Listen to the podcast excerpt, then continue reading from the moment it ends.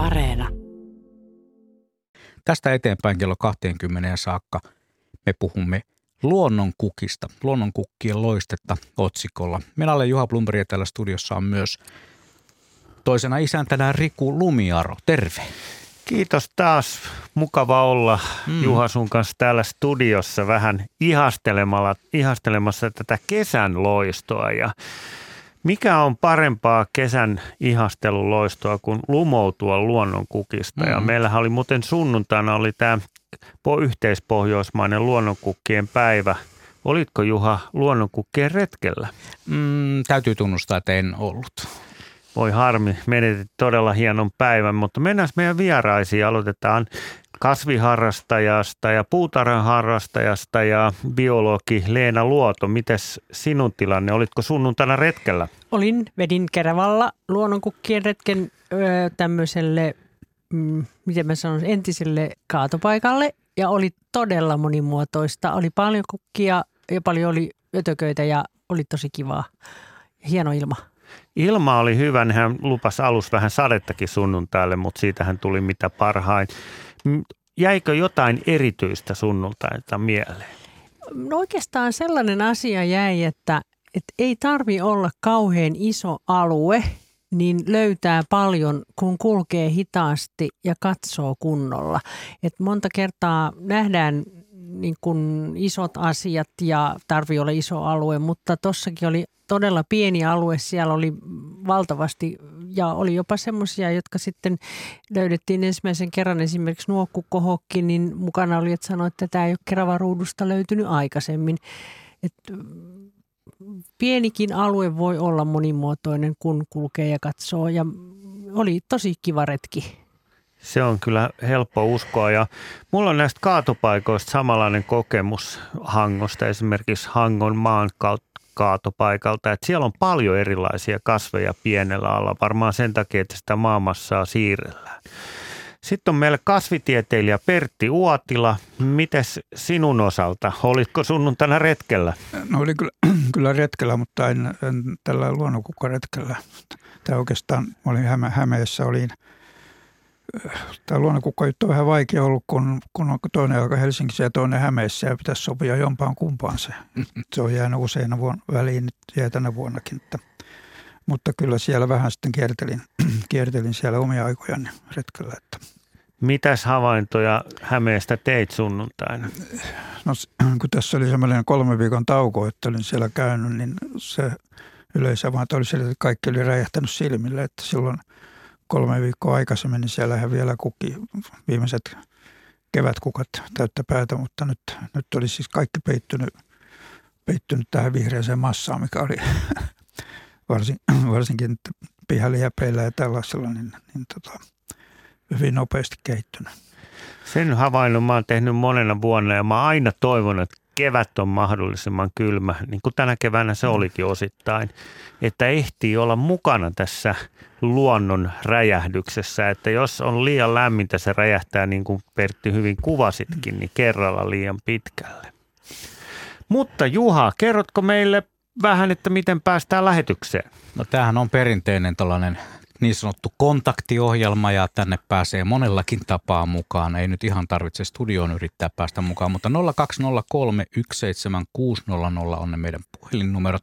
Sillä pääsee niin puheäänellisesti mahdollisesti mukaan Mirjami lasin toisella puolella tuossa hoitaa pientä suodatusta sitten sen suhteen. Ja voihan meille laittaa viestejä vaikka WhatsAppin kautta 0401455666 vaikka noista omista lempparikukista tai ku- kuviakin voi laittaa sieltä kautta. Me ei radiossa niitä tällä kertaa näytetä, mutta me voidaan jutalla, jos tulee jotain hyviä kuvia. Meillä on muuten ensimmäinen soittaja heti kättelyssä tässä kohtaa mukana. Hän on Hetamaija Luumäeltä. Terve. Terve. Terve. Olen, sanon heti paikalla, että mulla on kaksi suosikkia, mä kaipaan tuonne luontoon. Toinen on ruiskukka ja toinen on kissan kätälä. Jonnekin ne on tästä maailmasta kadonnut. Mutta mun kysymys on, että olen, olen ehdoton luonnonkukkien ystävä ja kävellessäni napsin pois noita lupinin kukintoja ja nuppuja. Edesautanko tässä kuk- luonnonkukkien kasvua vai onko se ihan sama sille lupiinille, miten sille käy. Hetamaja, kyllä kysyit heti hyvän kysymyksen ja me ennen lähetystä tästä ja asiasta keskusteltiin ja sä voit saada nyt kuule kolme erilaista vastausta. Katsotaan, miten tämä asia menee, koska tota, asia ei ole mitenkään yksinkertainen. Mä haluan ennen kuin mennään tuohon tuohon sun varsinaiseen kysymykseen, niin nythän tuli viikko sitten tämmöinen kasviatlas, missä verrattiin kasvien muutosta niin kuin 2000-luvulla ja 1900-luvulla. Ja siinä tämä kissan käpälän, mistä mainitsit, niin se on vähentynyt kuudella prosentilla. Eli se on kyllä taantunut, että olet todellakin oikeassa Joo. tässä havainnossasi. Mutta mm, mennään siis tähän on... kysymykseen ja Leena, ole hyvä ja aloita. No mun mielestäni jokainen teko vähentää lupiinia on hyvä teko. Ja on se kyllä aika surullista katsella, kuinka se valtaa tievieriä ja sitten hiipii siinä reunassa olevalle niitylle. Et mä en kyllä. ole lupinin ystävä, puhuttakoon mitä puhutaan. Ja, ja tota, sehän on Amerikan mantereen kasvi pysyköön siellä. Ja, ja tota, vaihtareita voisi tehdä sille, että kun meiltä on mennyt rantakukka sinne ja sieltä on tullut lupini tänne, niin voisikohan aikakoneella palauttaa aja, ajan takaisin. Että mä, mä, tykkään ranta, mä, mä tykkään rantakukasta ja, ja tota, he, ty, he, he tykätkööt lupiinista. Tämä on mun mielipide, että ei ole turhaa kädenliikettä, jos lähestyy lupiinia ja katkaisee sen kukinnon. Siinä tuli oikein hyvä näkemys Leenalta ja Leena onkin ollut mukana näissä vieraslajitalkoissa. Mites Pertti? No mitäpä tähän eri, eri mieltä voisi olla, vaan kyllä samaa mieltä täytyy olla, että, että tarpeet, tarpeet on kasvu meillä lupin jo on, kun se tänne on tullut, mutta kyllä se on kovin vaikeista päästä eroon. Mutta kannattaa sitä yrittää vähentää. Joka paikassa on ihan selvä asia. Että, ja mutta se on siitä hankala vielä, että se, tota, kun se kukkii, kukkii ja, niin kuin pitkän aikaa ja tekee siementä ja toisessa päässä ja toisessa päässä kukkii, että että siinä sitä pitäisi, se, se ei paljon auta, että kerran, kerran sen putsaa, niin vähän kuluttua selosta voi olla, olla lisää. Että. Kuinka monta uutta, niin on, niin. joo. Mutta sekin vielä tuosta lupinista, että se hirveän harvoin siinä on mitään hyönteisiäkään, edes kimalaisetkaan. Ei ne, ei ne käy siinä. Ei se ole siis tämmöinen hyönteiskasvi edes. No. Sit, sitä se ei ole. Mm. Nyt on mm. kuitenkin löytynyt ensimmäinen ää, lupinia syövä hyönteinen, mutta nyt mä, mä aikaisemmin sen muistin. Me on nyt löydetty yksi ludelaji, mutta mä en muista sen nimeä nyt. Et ainakin yksi, yksi lude sitä syö. Leena, muistat sä? En mä muista sitä, mutta se kelpaa lehtokotiloille. Okei. Okay. Eli lehtokotilot syö. Mutta mä, siksi mä sanoin, että nyt saadaan vähän erilaisia näkemyksiä Hetamaja, koska tota, Okay. Mä puhun siitä, kun mä oon ollut mukana, nyt on ollut tämmöisiä soolotalkoita, jotka on, on Luken ja maa- ja metsätalousministeri, Luonnon, Luonnonvarakeskus, Luke, Suomen ympäristökeskus ja muut. Ja sitten on tämmöinen Viakas Life, joka on Suomen luonnonsuojeluliiton vieraslaji torjuntahanke, niin siellä on ollut tämmöisiä talkoita ja mä oon ollut mukana. Ja sitten mä oon seuraamaan, että mitä näistä seuraa oikeasti, että me hävitetään esimerkiksi komea lupiinia tai jättiputkea tai jättipalsamia ja niin kuin Pertti sanoi, niin se ikävä kyllä, sitten siellä on vielä siemenpankkisia maassa, että jos sä niität ja hävität sen, niin yhden eikä kahden vuoden torjunnalla saa mitään aikaiseksi. Ai kamala. Kyllä, niin Pertti siitä jo sanoi. Ja sitten nyt kun mä puhuin tästä kasviatlaksesta jo ihan alkuun, niin tämä komea lupiini on kaikkein toisiksi eniten 23 prosenttia levittäytynyt. Eli se on, se on ihan todellakin levittäytynyt. Nyt on uunituoretta tutki, tutkimusta, että Hetamaja, sä oot tehnyt tosi tarkkoja havaintoja niin tästä komealupiinista kuin, kuin sitten tietenkin näistä kissan käpälästä. Leena. No tuota, autta, auttaisiko se yhtään? Mun mielestä on jotenkin ihan älytön juttu se, että kunnat ja kaupungit tekee tämän tienvarsia tai tiehoitoyhdistykset, mitä ne nyt sitten ovat milläkin, niin, niin tämän niiton vasta sen, ja nimenomaan siinä kohti, kun siellä on sitten kaikki luonnonkukat jo noussut sinne mukaan. Niin sitten ne katkaistaan poikki. No sinnehän jää sitten vaan lupinin siemenet sinne alas ja, ja eikä me nähty sit sitä kaunista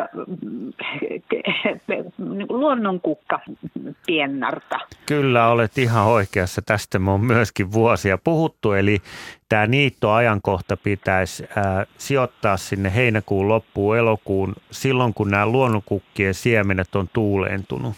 Olet siinäkin ihan oikeassa, mutta nyt Leena haluaa vielä tuolla Joo. täydentää. Joo, kun sä mainitsit tuon ruiskukan ja, ja tota, mä on nyt sitten kun ihan toisissa yhteyksissä on nyt ruvennut seuraa, te, tutkailemaan ja keräämään aineistoa tämmöisistä äh, kumppanuuskasveista, joilla pystytään Joo. siis vaikuttamaan siihen, että satokasviin ei tule sitä satokasvia vaivaavat tuholaiset. Ja ruiskukka on yksi parhaita sillä tavalla, että siihen mielistyy kukkakärpäset ja etenkin ne kukkakärpäslajit, joiden toukat syö kirvoja, eli kirvarit.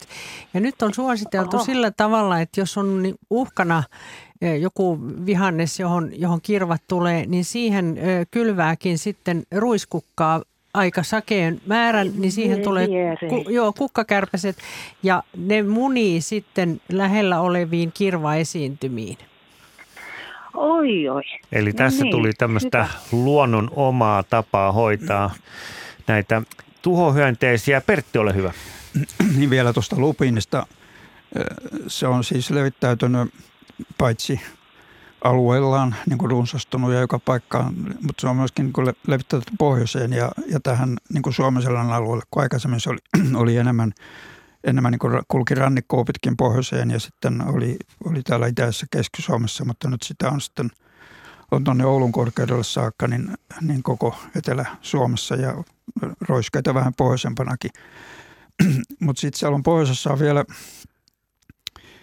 vielä tota, on olemassa semmoinen toinen semmoinen kelta, keltakukkanen lupiini, Alaskan lupiini, jota on myöskin tuotu vähän – Suomeen ja pohjoisessa on ainakin joissain, joissain paikoissa sitä on tienvarsilla aika paljon ja, ja se on esimerkiksi semmoinen, mikä on Islannin peittäjä siis siinä, kun, kun kumea lupiini Suomen, niin Islannissa se on tämä Alaskan lupiini, mikä peittää, että näitä, näitä on muitakin ja se on ihan semmoinen potentiaalinen homma, että sekin leviää joskus.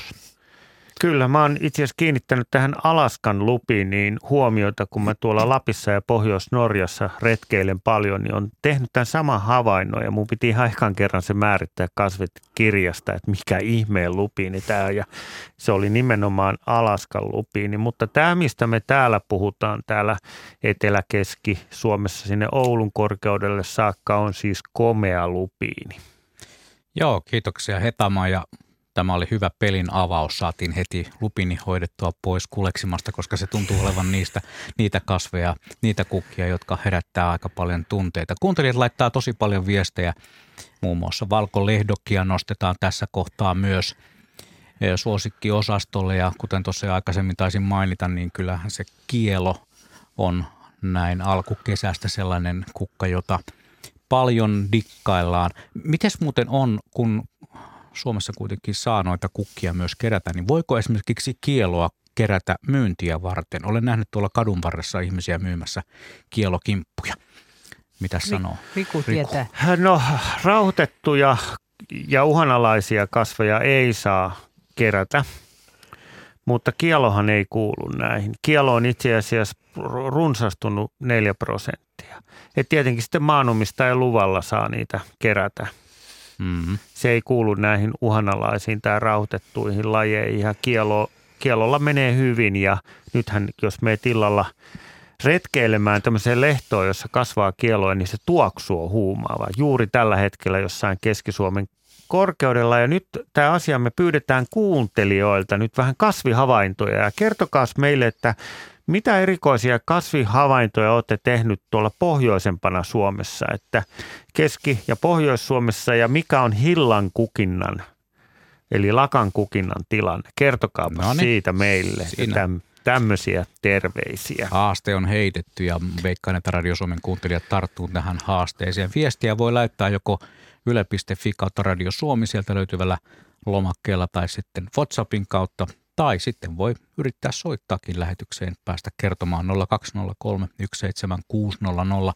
Yle Luonnon Facebookissa on ollut tällainen kysely, että mikä on lempikukkasi ja täällähän on kyllä ihan mieletön osanotto ollut. Kullerot on mainittu, äsken mainittu valkolehdokki, Vanaamo, Maarian kämmekkä, Vuokot, Kissankello, Metsätähti, Ailakki, Päivän kakkara, tällaisia mainitakseni. Juha, kysymys. Oliko siellä koiranputki? Keskusteltiin Rikun kanssa, että koiranputki on nyt trendikasvi. Ahaa, mikä siitä tekee trendikkään? Ainakin kysyä. mitä mä oon kuullut, niin se on ollut nyt täällä Englannin Chelsean Flower Showssa niin tämmöinen yksi trendikasvi ja nyt kaikki sitten haluaa koiranputkia pihalle. Se on itse asiassa aika kaunis. Okei. Ja Kyllä. nyt Riku kertoo nyt sitten taas tilastot Kyllä, siitä. mä oon tänne nämä tärkeimmät lajit kerännyt itselleni. Siinä, tässähän on 500 lajia tässä atlaskisessa, mutta – Mä jotenkin arvelin, että ne, mitkä nousee tänään, koiraputkien on noin 13 prosenttia lisääntynyt, joka on aika iso määrä. Ja tällä hetkellä juuri koiranputki niittyjä näkee teidän varsilla ja muualla. Ne on, niin kuin Leena sanoi, ne on erittäin kauniita ja kun se niin kuin runsas, runsaana niittynä on, niin siinä on niin kuin semmoinen niin kuin suuruuden vaikutelma. Mutta kun meillä on nyt tulossa tota, Suomen luonnonpäiväähän vietetään tuossa elokuun viimeisenä lauantaina ja osa Suomen luonnonpäivänä on tänään tämmöinen lempilajikampanja ja Juha Plumper tuossa jo mainitsikin, mitä on ihmisten lempilajeja, mutta, tai siis kuuntelijoiden, mutta kysytäänpäs nyt Leena ää, Luoto, että mikä on sun lempilaji ja puhutaan nyt kasveista. Mä tiedän, että ne saattaa olla sulla myös ötököitä. No, tää, sä, sä oot esittänyt tämän kysymyksen mulle aikaisemminkin ja, ja tota, minä haluan olla siinä mielessä puolueeton, että mä tykkään hyvin monesta eri kasvista. Et, et, e, keväällä on omat lempilajit ja sitten kesällä jotkut ja sitten syksyllä taas jotkut toiset. Ja oikeastaan niin kuin nyt, jos ajatellaan tätä, millainen oli talvi ja millainen oli kevät ja mikä pelastaa tavallaan, kun monella on varmaan puutarhassa tapahtunut menetyksiä ja noin poispäin, niin yksi semmoinen meidän puutarhan pelastaja on, on esimerkiksi puna-ailakki ja illakko. Ne, on, ne kasvaa siellä sun täällä ja, ja tota, eilen viimeksi katsottiin kuusamakiite ja pörräs illakoissa ja sitten se on puna-ailakilla – että niitä on, sitten tulee jotkut matarat. Tuossa kun mä tulin tänne Pasilaan, niin katselin erittäin kauniita keltamatara-kasvustoja. Ja jos menee keltamatara-kasvuston viereen, niin se tuoksu on aivan ihana. Että niitä on niin kuin moneen, sanotaan moneen mielialaan löytyy, että, että sillä tavalla, sitten mitä mä olen ihastellut, niin nyt on tämmöisillä vähän rehevillä niityillä on esimerkiksi suo-ohdakkeet, ne on semmoisia ylväitä, kun ne tulee sieltä ylös. Et ei ole niin lempikasvia, se on vähän mielialan mukaan, että tykkään, yksi tykkää yhdestä ja toinen toisesta ja mulla se on vähän päivän mukaan, että millä mielellä mennään. Se on mukava kuulla. Puna-ailakki on muuten ihan levinnyt 14 prosenttia, eli se on ollut yksi näistä suurista voittajista, kuten tämä myöskin tämä tota, suoaohdake, ja se oli 11 prosenttia. Eli kummatkin löytyy. Mites mm. Pertti Uotila, mikäs Mä oon kysynyt tämän aikaisemminkin ilman tätä lempilajikampanjaa. Leena muisti tämän hirveän hyvin, mutta Pertti, mikä niin. nyt vastaat? No kas kun et suoraan tarjouluita, se on varmaan hämeenkylmä kukka. No niin, mä meinasin tarjota, mutta... mutta tota noin... Pertti, mutta, vaihda välillä. Joo, ei kun mä, mä kyllä sanon samalla lailla siis kuin sinä, siinä mielessä, että, että tota, varsinkin tässä kun joutunut niin työkseen kasveja katsomaan ja eri, eri paikoissa, siis Suomessa ja muualla maailmassa ja, ja tota, eri aikoihin ja eri, eri tavoin, niin ei, ei ole semmoista siis, tota, ei voi olla oikeastaan semmoista, tai sanotaan tietysti lempikasveja on savikat, koska niitä mä oon tutkinut väitöskerrasta lähtien koko ikäni tota, koko maailmassa. Mutta, mutta siis semmoisia, jos lähdetään näin meikäläisistä ja, ja siitä, että on jotenkin kauniita ja silmä, näin silmään hiveleviä muita, niin siis vanamohan on yksi niitä semmoisia, mikä on, se on pieni, pieni kukka, mutta sitä kukkaa kannattaa kyllä katsoa lähempää. Ja siinähän on semmoinen vieno tuoksu, tuoksu kanssa ja kun nyt on, sitten löytyy semmoinen paikka, missä on paljon vanamoita, niin, niin kyllä se on hyvin, hyvin tota, niin kuin viehättävä. Ja sitten kyllä mä aina sykähdyttää, kun menen suolla se, että kun suoprusut kukkia tuoksuu. Siis se on joku semmoinen, semmoinen mikä niin kuin on lapsesta, lapsesta saakka, niin aina ollut sellainen semmoinen tota, voimakas mielikuva tulee tai tunne tulee siitä. Tietysti, tietysti kukka kuuluu tähän niin, no mä ajattelin se on. Sarjaan en mä sitä hylännyt mikään, mutta... Mm. Hyvä, että et ole hylännyt. Yllättäen vanamon määrä on lisääntynyt 10 prosenttia, joka on mulle aika hämmästys. Jos, jos mä olisin veikannut ilman tätä kasviatlastietoa, niin mä olisin veikannut, että vanamon määrä olisi vähentynyt. No onko sulla Riku joku lempari? No mulla on tietenkin susi, jos kysytään. Niin, mutta jos mennään kasve, kasveista, on siniyökön lehti. Aha. Se kasvaa tuolla Lapissa. Se on hyvin pieni, soma, eksoottinen ja se on tosi nätti. Siniyökölehti on myös valkoyökölehti, mutta se on se siniyökölehti, että kun mä oon nyt tuolla pohjoisessa retkeillä. Riku, täytyykö sen aina olla niin, että se on myös eläinten syöjä se sun kasvis? Kyllä. Kyllä, kun isäkäs henkilöstä on kysymys. Entäs Juha? No mä tuossa kanssa kuuntelin äsken noita tarinoita siitä, kuinka eri aikaan on eri lempparit. Ja kyllä mullakin se lähtee niin kuin keväällä tietyt kukat, kun rentukat tulee kotipellolle siihen ensimmäiset keltaiset havainnot. Ne on tosi nastaa. Sitten kielot just tällä hetkellä kissan käpäällä tuossa tuli äsken jo mainittua. Ja suopursu, se on myös sellainen, kun pääsee sinne suolle tallaamaan ja saa sen tuoksun. Ja tietysti se kukkanahan se on tosi kaunis. Kaipaan niitä aikoja, kun oli olemassa sellaisia isoja niittyjä, jossa oli valtoimena vaikka ruiskukkaa ja mitä kaikkea siellä olikaan. Siis ihan mielettömiä niittyjä oli olemassa. Tänä päivänä ne on ainakin minun elinpiirissäni täysin, täysin kadonneet. Kyllä. Kertooko kasviatlas sen, että minne niity, kuinka paljon niityt ovat kadonneet? Kasviatlas ei kerro sitä, mutta mä sattumalta tiedän sen, että mikä se on, että 1900-luvulla niittyjen määrä on hävinnyt Suomesta 99 prosenttia. No ilman kos. Eli tämä sun havainto on täysin oikea. Voiko Kerran vielä enemmän hävitä? Ei. Yksi prosentti jäljellä. Otetaan tähän kohtaan toivottavasti lohdullinen soittaja. Hän on Mari Jyväskylästä. Terve Mari. Terve, terve, terve porukka siellä studiossa. Aivan. Mä olen viime yönä tullut tuota, Lapista olin tuolla Sodankylässä en, ensin riehumassa elokuvissa ja, ja sitten tota, lähdin tonne Äkäslompoloon ja siellä suoreunallakin ihmettelin, mitä nuo valkoiset kukat on. Hävettää suoranaisesti, kun mä ajattelin, kun minun ovenpielessä on noita Lapin vuokkoja. Ihan kuin Lapin vuokko, mutta se on erilaiset lehdet, sitten paikallinen rouvas, että kun ne on hilloja ja sitä määrää. Valkoisena suo, aivan upea, kerta kaikkia upea. Ja jos ei mitään tapahdu, tota, että tuuli vie tai joku näin, niin kyllä sillanpoimijalle kyllä tulee katetta. Kiitoksia. Tätähän tietoa me juuri kaivattiin, eli äkäslompola, val, äh, siis valkokukkasia hilloja on suo täynnä. Nämä samaten Sodankylässä.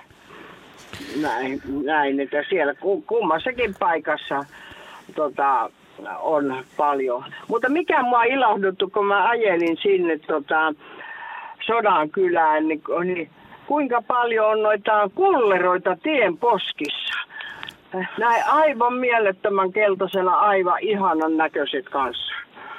Näin, tämmöiset, tämmöiset terveiset nyt sieltä korkealta. Kiitoksia Näin. Mari havainnoista ja mitäs Leena tuumaa, onko jo tota, ämpärit pakattu? Ei, kun mä menisin just sanoa, että äkkiä koordinaatit sinne, sinne. autorenkaat kääntyy hätäisimmillään. Se, suomalainenhan ei, suomalainenhan ei marjapaikkojaan toiselle kerro samoin sienipaikkoja.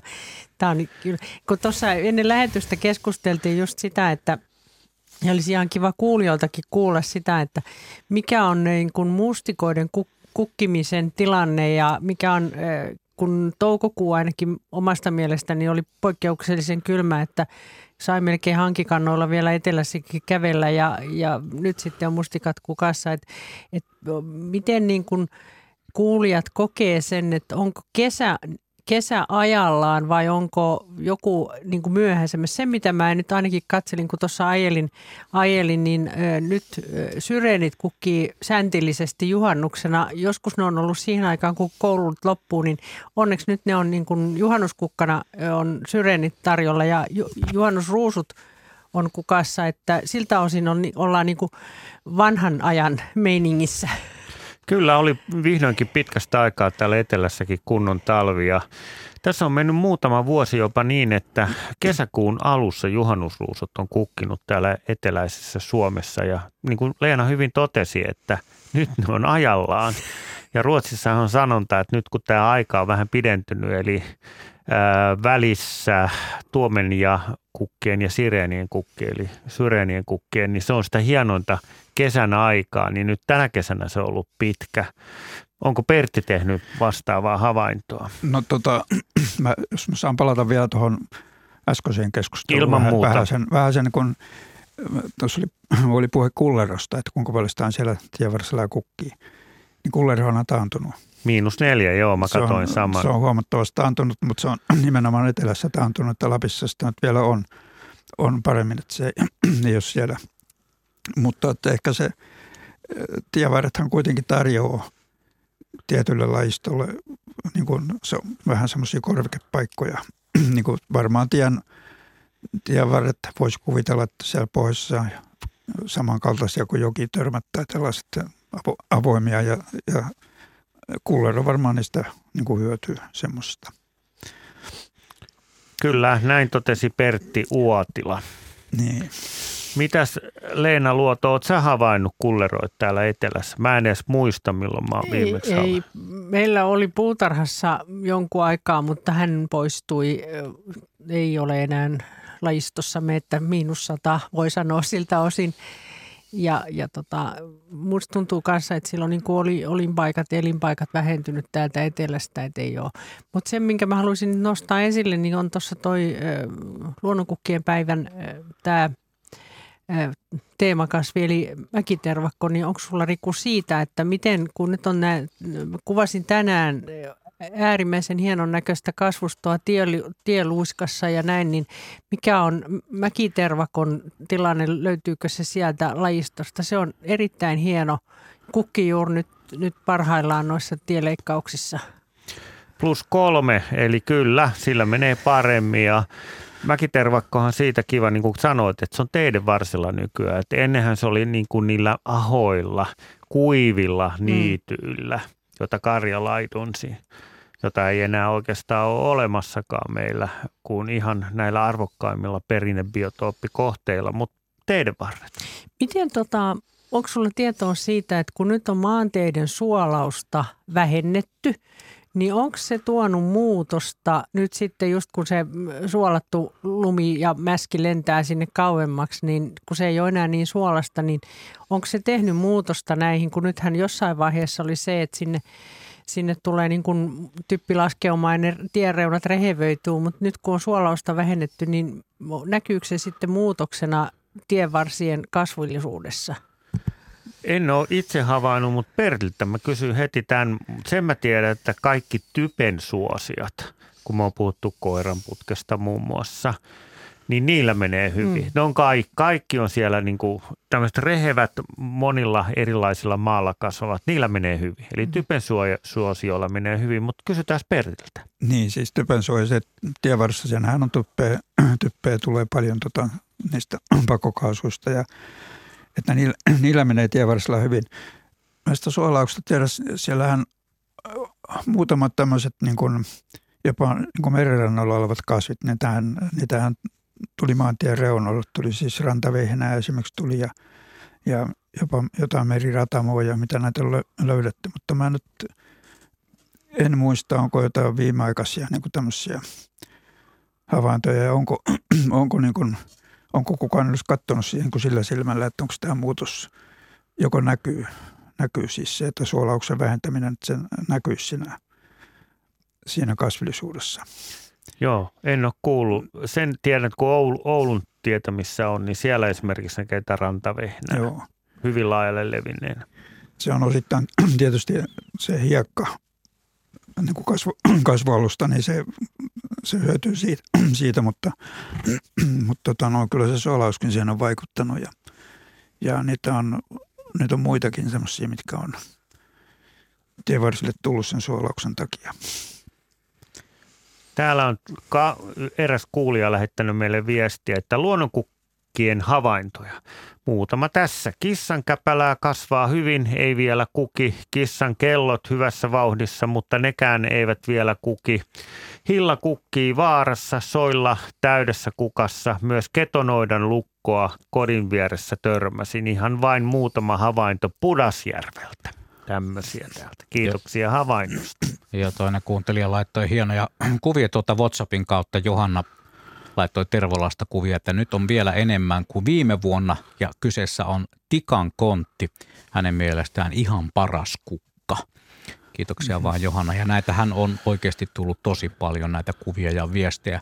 Ei muuta kuin lisää. Meillä on vielä melkein puolitoista tuntia tehollista kukkapeliaikaa jäljellä. Ja muuten hei, kuuntelijalta tuli myös kommentti siihen, että mikä se on se lude, joka syö ö, tuota, lupiinia. Se on palkolude. Palkolude. No tästä mä niin tykkään aina näissä lähetyksissä, että jos ei jotain itse muista, hmm. niin joku kuuntelijoista sen muistaa. Se on palkolude. Meillä on, meillä on paljon kuuntelijoita ja varsinkin näiden luonto aikana he ovat erittäin aktiivisia. Kiitos siitä. Tämä palkoluden masta löytyi muutama vuosi sitten, että se on uusi juttu. Palkolude. Toivottavasti mä sen nyt ensi kerralla muistaisin. Kyllä sä muistat. Mä kirjoitan sen val- valmiiksi sulle paperille. Koiran putkistakin on muuten tullut monta mainintaa jo täällä näin, että kyllä se on, kyllä se on trendikasvi. Se on ihan hieno, mutta kun näitä kukkia on niin valtavan määrä, niin ne jakaantuu sitten nämä mielenkiinnon kohteet. 0203 17600 on puhelinnumero, johon soittamalla voi päästä mukaan tähän luonnonkukkia loistet, luonnonkukkien loistetta iltaan. Joo, ja kertokaa meille jotain loistetarinoita myöskin, että vaikkapa siitä valkolehdokin yöllistä loistosta, mutta puhutaan vielä vähän talvesta. Leena Luoto, ole hyvä, kerrot, mitä havaintoa, tietenkin sulla se vähän painottuu tuonne puutarhan puolelle, mutta sehän ei haittaa, koska tämä puutarhathan tarjoaa aikamoista luonnonkukkaloistetta, ainakin sinulla.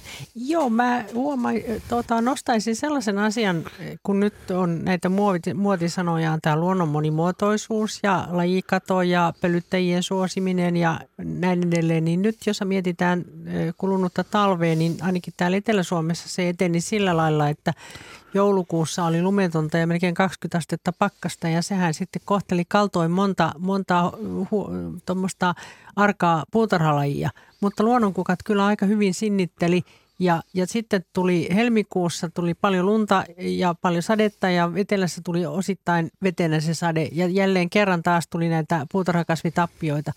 Niin nyt jos teillä on ollut tai kellä nyt sitten ei vielä ole, niin kannattaa miettiä, että, että jos tämä ilmastonmuutos etenee tämmöiseksi, että on vähän silloin sitä ja tällöin tätä, niin, niin niiden luonnonkukkien lisääminen sinne ö, puutarhakasvien sekaan, niin tuo kyllä sitten sitä, että ei ole niitä menetyksiä niin hirveän paljon. Ja sillä samalla sitten edistää kyllä sitä luonnon monimuotoisuutta ja, ja puhutaan sitten myös eliö, eliöryhmien ja pölyttäjien runsastumisesta, että sillä tavalla mä, mä niin kuin koen, että, että luonnonkukat kuuluu puutarhaan ja nyt niiden tavallaan yksi eri, erinomaisuus tuli esiin tässä talven kestävyydessä, että, että tota, ne on kyllä tottunut varmaan kaiken näköiseen keliin, keliin.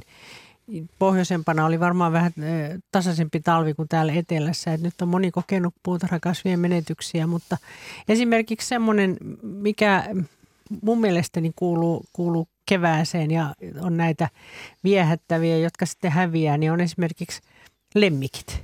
Ja nehän kukkii kanssa ja ne on hyvin helppo sitten kitkeä pois, jos haluaa. Mutta ne on erittäin kauniita ja, ja tota, myös sitten pölyttäjien suosiossa, että suosikaa luonnonlajeja puutarhassa. Kyllä, mulla sain uuden menestymään tämmöinen kuin pukin, pukin parta. Se on Hieno. Mites Pertti Uotila, entäs sun puutarhassa? Mikä on tilanne? Tuliko pahoja talvivaurioita? No kyllä, kyllä siellä mökillä Hämeessä, niin kyllä sieltä näitä lähti lähti joitain niin puutarhakasveja, mitkä on ollut pitkään. Ei, ei siellä paljon ole ja ne on, useat on niin semmoisia erityisiä, ne ei ole tavallisia puutarhakasveja, vaan milloin mitäkin ja mitenkin hankittuja, mutta, mutta tota, kaikki, mä niin kuin varsinaisesti missään niissä luonnonkasveissa, mitä siinä on, niin en mä niissä kyllä osannut nähdä mitään, mitään tämmöistä merkittävää muutosta, vaan kyllä ne oli niin kuin ennenkin ja, ja todella niin hyvin nopeasti ja rehevästi lähtivät, lähtivät kasvuun, että, että kyllä nämä ovat sopeutuneet selvästi tietysti monennäköisiin ilmastojuttuihin ja juuri tähän talven ankaruuteen ja vaihtelevuuteen nämä, nämä tota, luonnonkasvit. Ja nyt oli kumminkin, kumminkin tässä vajaavaa lunta oli aika paljon, mikä on monelle, monelle hyödyllinen, että varmaan ainakin niin kuin esimerkiksi mustikka, mustikka säilyi varmaan aika hyvin talvesta, ainakin tästä lopputalvesta sen takia, että lumipeite oli paksu. Ja kaurit ei ja kaurit, kaurit ei syö, vaikka kyllähän ne vähän kaivelee, mutta eivät kuitenkaan syö sillä lailla, että – Napataanpas tähän kohtaan yksi soittaja mukaan. Hän on Marjatta Oulusta. Terve Marjatta. No niin, te- terve. Kuule, kun tässä autoa ajellessa ollaan kuunneltu sitä teidän ohjelmaa ja, ja sitten juuri itse ihmeteltiin sitä, kun ollaan nyt ajettu Oulusta tänne Kokkola ja Seinäjoelle päin, niin pien, nuo pellot tuosta, ne on aivan semmoisia ketoja ja luonnonkukkia täynnä ja tienvarret on koiranputkia ja, ja tota, niittyleinikkiä ja ja me ollaan ihmetelty sitä, kun tätä tietä ollaan nyt vuosikymmeniä tässä kuljettu, niin täällä oli näitä viljelysmaita, oli melkein nämä tien molemmilla puolilla, niin nyt ei kerta kaikkia muuta kuin muutama joku pottumaa on tuolla ollut. Niin ne on kaikki tuommoiseen keto, ketois, ei niitä viljellä. Kesantopeltoja siis. Onko tämä ilahduttanut? Niin, semmoisia niin. Onko tämä ilahduttanut sitten? No toisaalta on ilahduttanut, mutta ihmettelen vaan sitä, että, että kun viljelykset on niin kuin lopetettu, vai onko niitä siirretty sitten johonkin muualle, että kun nythän on, alkaa olla puhe, puhe, pula leipäviljasta, niin tuntuu vähän siltä, että meillä on kyllä nyt annettu nämä, näin kauniitahan ne on kerta kaikkiaan. Aivan silmä lepää ja on ollut todella oikein, oikein mukava matka, kun tässä on kattelu ympärille niin eihän ne kesantopeltoja ole, siis kesänto, kesäntoahan hoidetaan. Että vaan on, täytyy olla, että ne on jäänyt viljelemättä niin kuin tavallaan joutomaita ja, ja juuri jos, niin, jouto, niin. Mm, jos siellä niin, on... Niin onkin. Joo, miksi niitä nyt sitten sanotaan, niin. mutta niissä oli ollut, ainakin ennen ollut ihan viljelyksiä, on ruis, ruispeltoja, ohrapeltoja ja kaikkia tämmöisiä tullut, mutta nyt ne on ihan tämmöisiä luonnontilassa. Niin siinä, siellä on nyt sitten ne, mitkä siellä on päässyt runsastuun, niin nehän on näitä, näitä ihmisten seuraavia kasveja juuri, jos siellä on koiranputkea ja vastaava niittyleinikkää ja muita, niin ne on tämmöisiä, niin kuin, tämmöisiä tota, ihmistoiminnasta hyötyviä kasveja, mitkä, mitkä sitten runsastuu. Varsinkin siellä on vähän ravinteita jäljellä, sitä vanhaa viljelyperua vielä, niin, niin tota, Joo. semmoiset siellä saattaa ottaa sitten – hyvinkin niin kuin voimakkaasti vallan, että ne on sitten semmoisia suuria niittyjä tekevät. Joo, kyllä on oikein, on oikein on todella, että ne niin kuin runsaasti kasvaa ja hyvin voivat, että ei ainakaan siinä mielessä ole, näillä hyönteisillä on ihan hyvät oltavat. No ne ei kyllä kaiken osin korva, korvaa tuota sitä tai, tai niin kuin tarjoa sitä moninaisuutta, mitä sitten on niin. Et, et jos esimerkiksi koiranputke on paljon, niin okei, se on tietysti hyvä tietyille hyönteisille, mutta ei, ei kyllä kaikki, ei, ei kaikki, kaikki sitä hyödy yhtä paljon. Että, niin, ei varmaankaan että se joo. Niin yksi, se yksipuolistuu, se, se, se, se ei ole yhtään monipuolista kuin tämän alkuperäinen niitty ja ketolajisto. Joo, kyllähän se, tota, mutta se on vain niin kuin sillä tavalla muuttunut ihan nyt tässä muutaman vuoden aikana – nämä tosiaan nämä tien, tienvarsinäkymät, että, että ne tavalliset semmoiset viljanviljelykset, niin on kyllä tuossa vähentynyt, että ne on sitten näitä tämmöisiä, mutta toisaalta näinpä se, siihenpä se kehitys taitaa mennä. No ei välttämättä, että jos se ruoan hinta nousee, niin kyllä niitä varmaan viljelyksiksi ta- takaisin muutetaan, kun on avoimia peltoja. Mutta Leena, ole hyvä. Joo, nyt on äh, maanviljelyksessä tapahtunut aika paljon muutoksia. Sinne jätetään petopenkkoja, tehdään, siellä on muun muassa velvoitteita pitää viherkesannoilla, pitää kasvipeitteisenä ja mulla on semmoinen muistikuva, että nyt ei enää kesänoida sillä tavalla kuin aikoinaan, että sitten äkellä hurruutellaan ajaa, vaan se pitää olla kasvipeitteinen kesanto ja sitten siinä pitää olla viherkesanto ja niin edelleen. Ja, ja tota, mm, sitä pitää tavallaan niin kuin, koko ajan viljellä jotakin ja nyt viljellään aika lailla eri tavalla kuin vielä itse, itsekin maanviljelystä harrastaneena, niin silloin oli vähän toiset tuulet ja nyt, nyt nyt ollaan niin kuin huomattu esimerkiksi sellainen asia, kun oli pelloissa sarkaojat ja ojanpenkat, niin nyt ojanpenkat korvataan sitten petopenkoilla ja semmoisilla viherkaistaleilla ja sitten kylvetään viljan sekaan ala, keräjäkasveja ja aluskasveja, jotka puinnin jälkeen se jääkin sitten tämmöiseksi viheralueeksi. Maanviljelyksessä on menty aika paljon eteenpäin ja siinä on yhtenä tekijänä on sitten tämä, että pyritään sitä hiilensidontaa saamaan aikaiseksi ja pieneliöstöä. Et, et voi sanoa näin, että, että tota, varmaankin osa näistä on sellaisia, jotka kuuluu nyt nykyiseen viljelykiertoon näistä niin sanotusti viljattomista alueista, mutta osa varmaan on sitten niin, että niistä on luovuttu niiden viljelystäkin. Kiitoksia Marjatta tästä soitosta ja tässä oli paljon ihan uutta dataa varmaan aika monelle kuuntelijalle. Ja lisää soittoja mahtuu. Meillä on matkaa merisäähän tuollaiset 6,5 minuuttia 0203 17600. Nehän on ne numerot. Kyllä joo, monimuotiset kesannot siellä vaan tie, teiden varsilla ja muualla, ne on tärkeitä luonnon monimuotoisuudelle ja on havaittu, että niissä nämä perhoset ja etenkin pölyttäjät menestyy, että on tehty tutkimuksia, niin monivuotoisilla kesannoilla nämä pölyttäjämäärät on paljon suurempia. Ja Leena, minkälaisia pölyttäjiä sä suosit? Kaikki, ketkä liikkuu kukissa. Mä olin taas jälleen kerran tämmöinen kaikkia syleille. Kaikkia syleille. Haluatko vähän mainita, että mihin, minkälaisia? Kovakuoriaiset, kärpäset, sääsket, perhoset, luteet, mitähän niitä nyt sitten vielä on – Kukkakärpäset. Kukkakärpäset, kaikki nämä, nämä, kaikki ketkä möyrii kukissa, niin ne tavalla tai toisella pölyttää. Ja tuossa oli puhetta siitä valtoimenaan ja valkoisenaan kukkivasta hillasuosta, niin siellähän on sääsket ja kärpäset on tärkeimpiä suobiotoopin pölyttäjiä. Mutta nyt mun täytyy, mulla on nyt yksi kysymys ollut tässä Rikulle ennen kuin merisää tulee. Niin Riku, mikä on Horsman tilanne, maito Horsman tilanne sun tilastoissa? No se on, se oli mulle yllätys. Veikkaappa jotain. En mä tiedä. Kun se on mullekin yllätys, niin paljasta se nyt se yllätys. No mä ajattelin, että maitohorsmaa kun näkee niin paljon joka paikassa, niin mä olin ajatellut niin, että se olisi runsastunut enemmän, mutta se on vaan plus kolme. Oho. Ja sitä mä tarkoitan, että mä, mä, mä ajattelin, että se on siellä kymmenen pinnaa ylöspäin mennyt, vähän niin kuin koiranputki. Mutta se on vaan plus kolme, mutta onhan se kuitenkin runsastunut. Mitäs Pertti tuumaa? No se on, no en mä sen osaa sanoa sen kummemmin mitään, mutta kyllä se nyt mun, mun mielestä on runsastunut.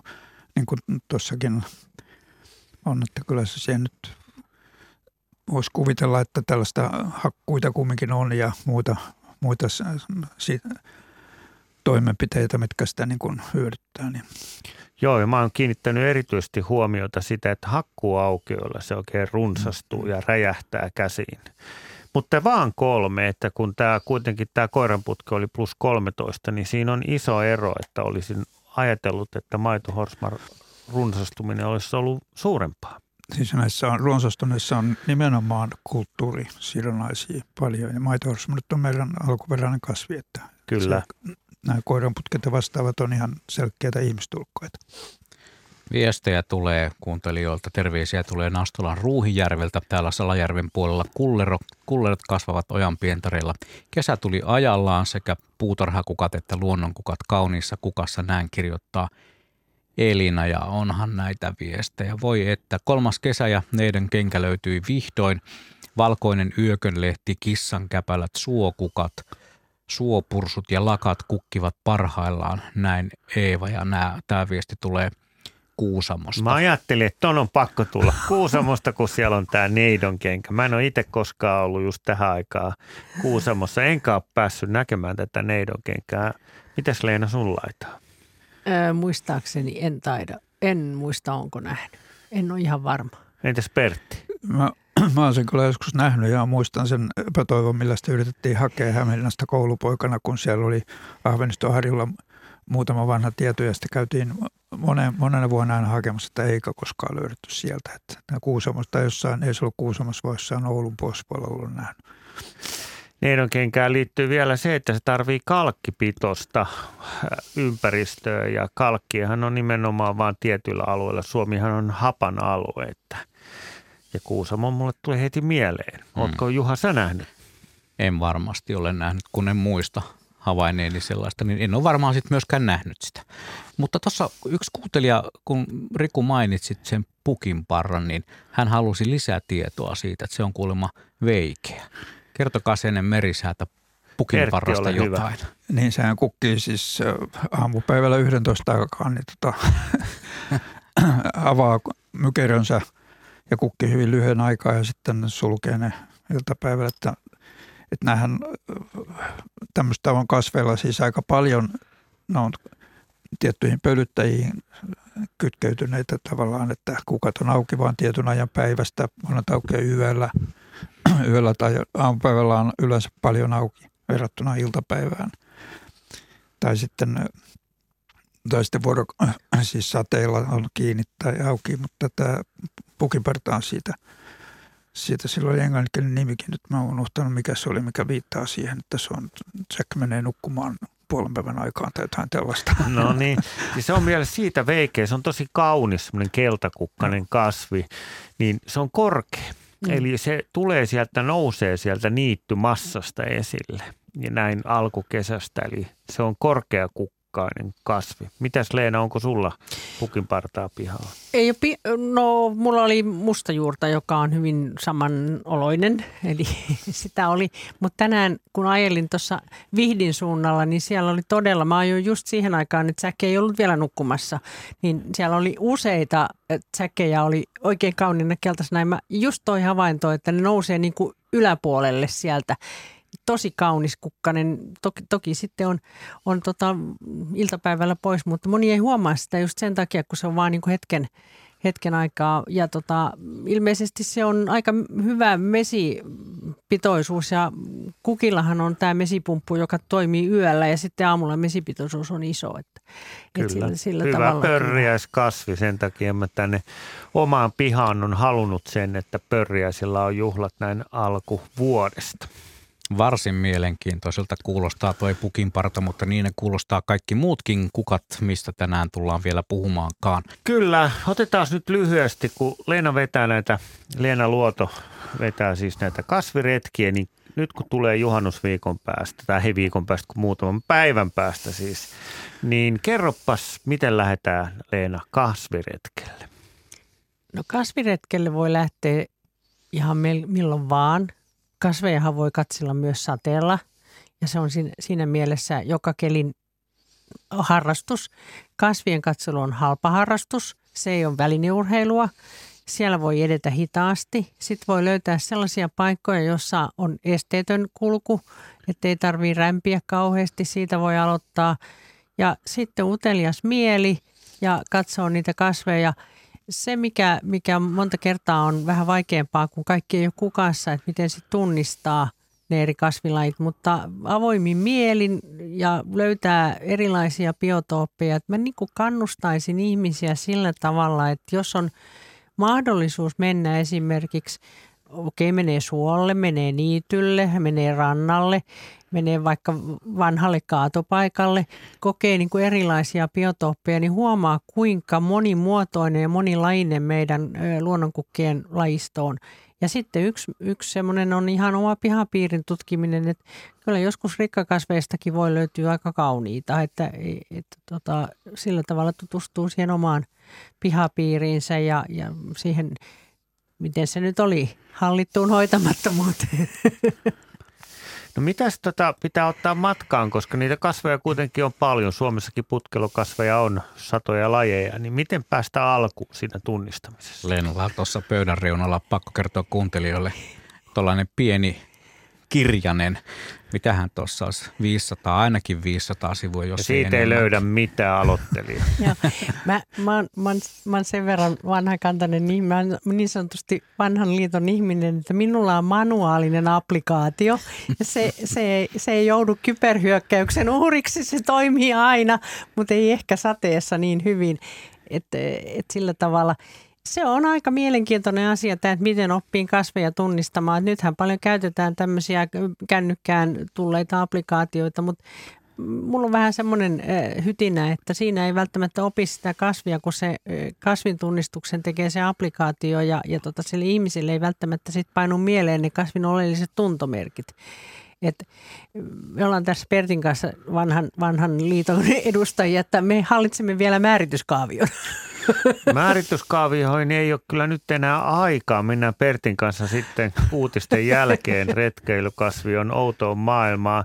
Mitä pitää eka ensiksi, ihan lyhyesti, mitä pitää katsoa ensiksi, kun kasvia tunnistaa? No ihan se kokonaisilme, että miltä se näyttää, millaiset lehdet siinä on ja kukkiiko se ja se, sillä tavalla katsoa se yleinen, että ei mennä heti yksityiskohtiin, vaan katsoa se, että miltä se näyttää kaiken kaikkiaan, niin kuin sä katsot ihmistäkin, että onko se pitkä, lyhyt vai pätkä, sinisilmäinen vai... Tänään todellakin puhutaan luonnonkukkeen loisteesta ja näin juhannuksen alla, niin voin sanoa, että tämä luonnonkukkien loiste on kyllä parhaimmillaan. Ja varsinkin nyt, kun kaikki tuntuu olevan ajallaan ja on saatu kivoja viestiä kuulijoilta, että hilla kukkii Sodankylässä ja kaikki, kaikki tien piantareet on täynnä kukkia. Mutta me jäätiin tuossa, Leena Luoto tuossa pohti, että tai siitä, että miten kasviretkelle voi lähteä ja miten voi kasveja tunnistaa, mutta Pertti Uottila, kasvitieteilijä, sä oot ollut tekemässä tätä retkeilykasviota, niin sitten kun me mennään niin kasvituntemuksen syvään päätyy, Eli tarkoittaa, että ei katsella niitä kukkia eikä miltä se näyttää, mitä Leena kertoo, että niin, vaan mennään tunnistuskaavoihin, jotka, jota ihan tämmöiset perusbiologit niin kuin minä kauhistuu. Niin miten tämä retkeilykasvi on, niin miten sen kanssa pääsee tutuksi? No tota, ei, retkeilykasvi ei, ei valitettavasti ei ole kasvio niin kuin, niin kuin tota jokaiselle ihan vasta-alkajasta ties mihkä saakka, vaan että kyllä, kyllä tota se on, jos ei mitään kasveista tiedä ja lähtee retkeilykasviolla sitä yrittämään, niin, niin tota, tuskainen tie on. Pit, pitäisi tuntea, tuntea ne asiat, mitä katsoo. Siis pitäisi se, tuntea se terminologia ensinnäkin, että ku, kuvat, ku, Soikean pyöreä ei, esimerkiksi. Niin, ei, ei, niin, että pitää tietää lehtiä ja tota, juuri, että minkä muotona se on ja kukasta pitää tietää, että mikä on, että sillä on heteet, jämit ja terälehdet ja muuta. Siinä niin kuin semmoista perustietoa tarvitaan. Et tota, mutta sitten siitä eteenpäin, kun, kun, kun sulla on se perustieto, jotain perustietoa, niin silloin sen jälkeen tämä on niin kuin toimiva siinä mielessä, että jos se semmoinen yleismäärityskaava, mistä lähdetään, niin kun, että sulla on kasvit kädessä ja sitten sit, et tiedä mitään sitä lähtee. Se on aika tuskainen tie, mutta jos sen verran tuntee, että no suurin piirtein tietää, että okei, tuo on jo hernekasvi.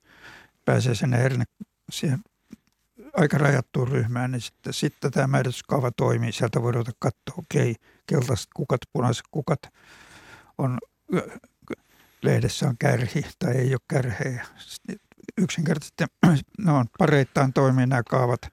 Verrataan tiettyä asiaa siinä kaavassa. Se on, se on joku tämän näköinen tai ton näköinen ja sitten jatketaan sitä linjaa eteenpäin.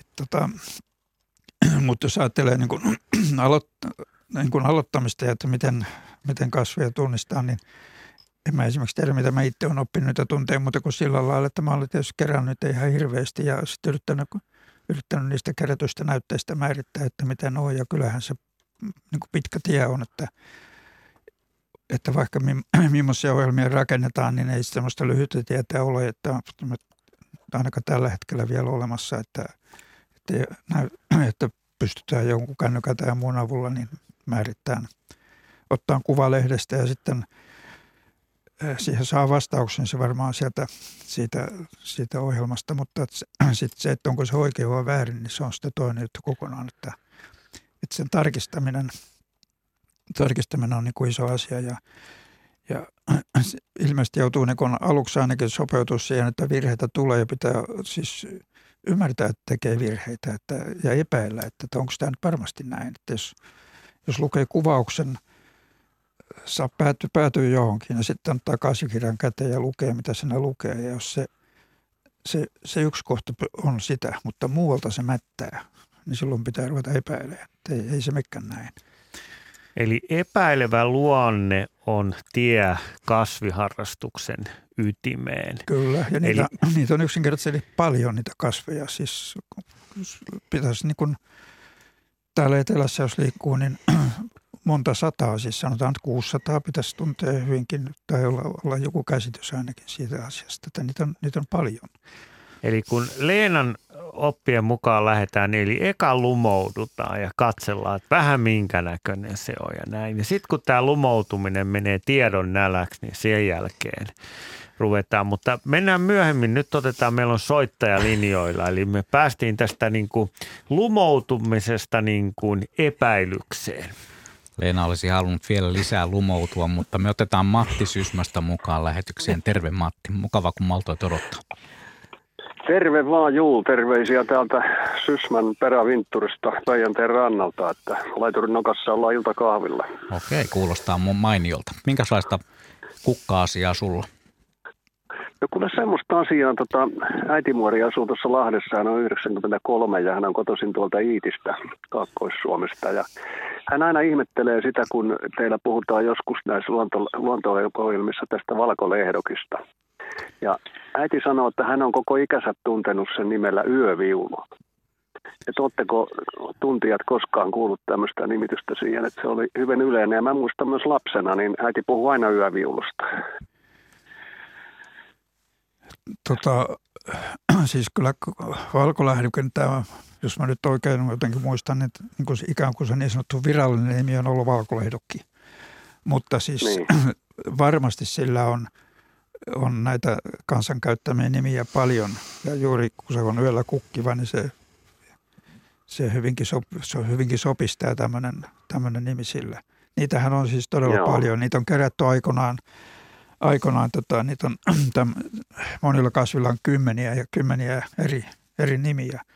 Ja varmasti valkoisella, mutta mä en, mä en nyt yksinkertaisesti muista, että varmaan siellä on tämmöinen ja siitä on tietoja, että missä päin semmoinen käyttö on ollut levinnyt, mutta, mutta kyllä se valkoilla. Joo, se oli varmaan Kaakkois-Suomesta, just äitin suku on sieltä, sieltä ja tota, siellä, siellä kuulemma tunnettiin pelkästään sillä nimellä ja nyt, nyt tosiaan niin ei nykysukupolvet enää kutsu, kutsu, että se on vain se valkolehdokki. Äiti aina ihmettelee sitä. Mm. Mutta niin, ne vuosikymmenet vierii ja maailma muuttuu.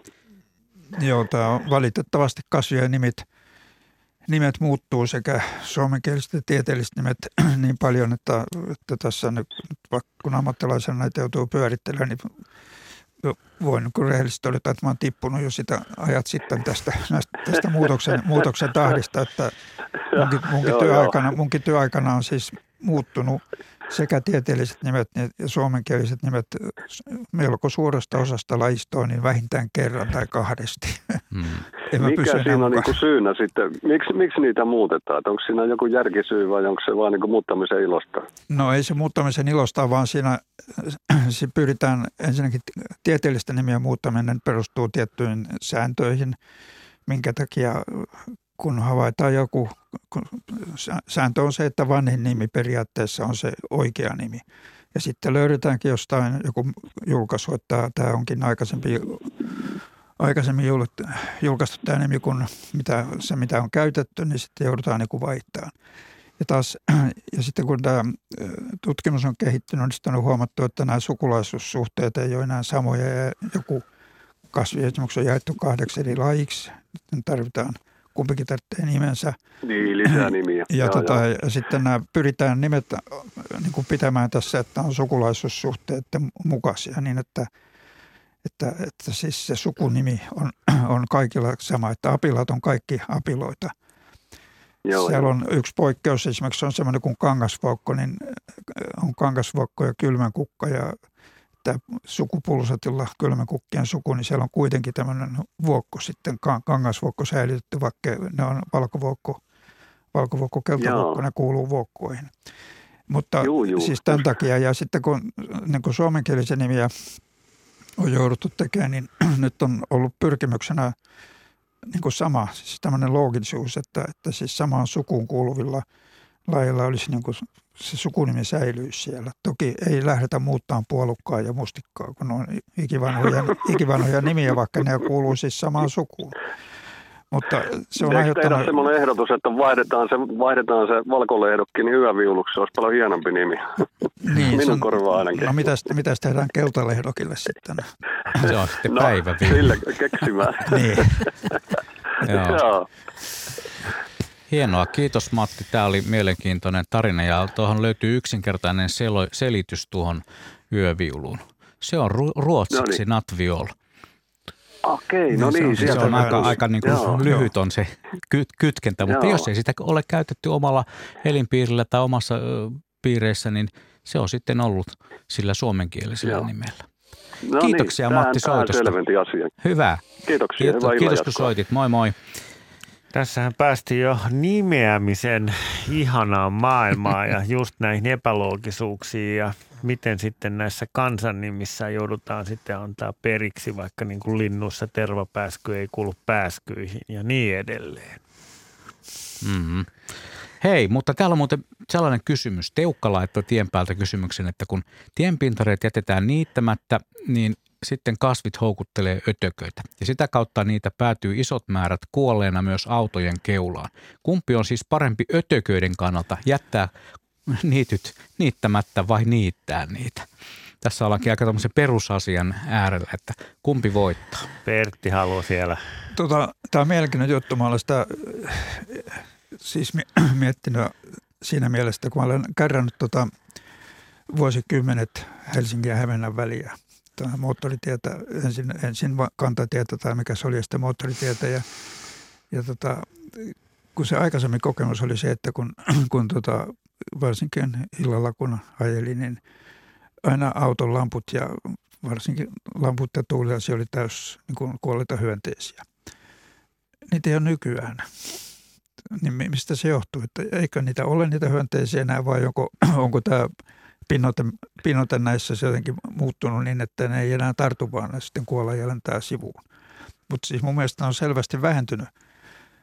Siis, tai kun niinhän on sanottu, että hyönteistä on vähentyneet selvästi ja se, missä niin kun mä sen olen kokenut ihan selvästi, on, on siis tämä, tämä, että miksei enää auton, auton lampuihin mm. niin jää mitään hyönteisistä. No, mm. tästä on puhuttu paljon hyönteistieteilijöiden keskuudessa ja ne on käyttänyt tämmöistä niin kuin auto, auton tuulilasi-indeksiä.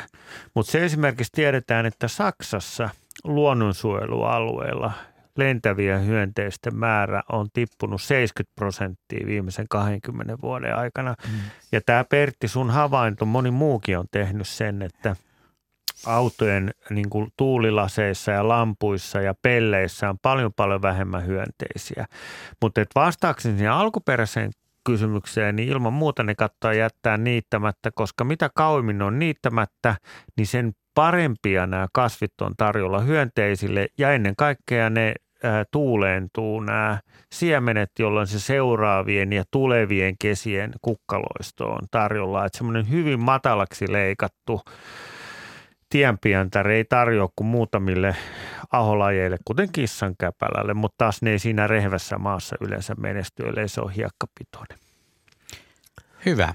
On tuo sama indeksi kyllä tullut huomattua itse, kun tien päällä liikkuu, niin ei tarvi enää niin paljon jynssätä tullasista niitä öttiäisten jälkiä pois. Ja sitten huoltoasemilla ne puhtaanapitolaitokset, eli västäräkit sun muut, jotka tulivat aina auton etusäleiköstä niitä hyönteisiä napsimaan, niin niillä, niillä on nyt joku muu paikka, mistä ne sitten napsivat sapuskansa. Mutta me otamme Urjalasta lähetykseen mukaan Iidan.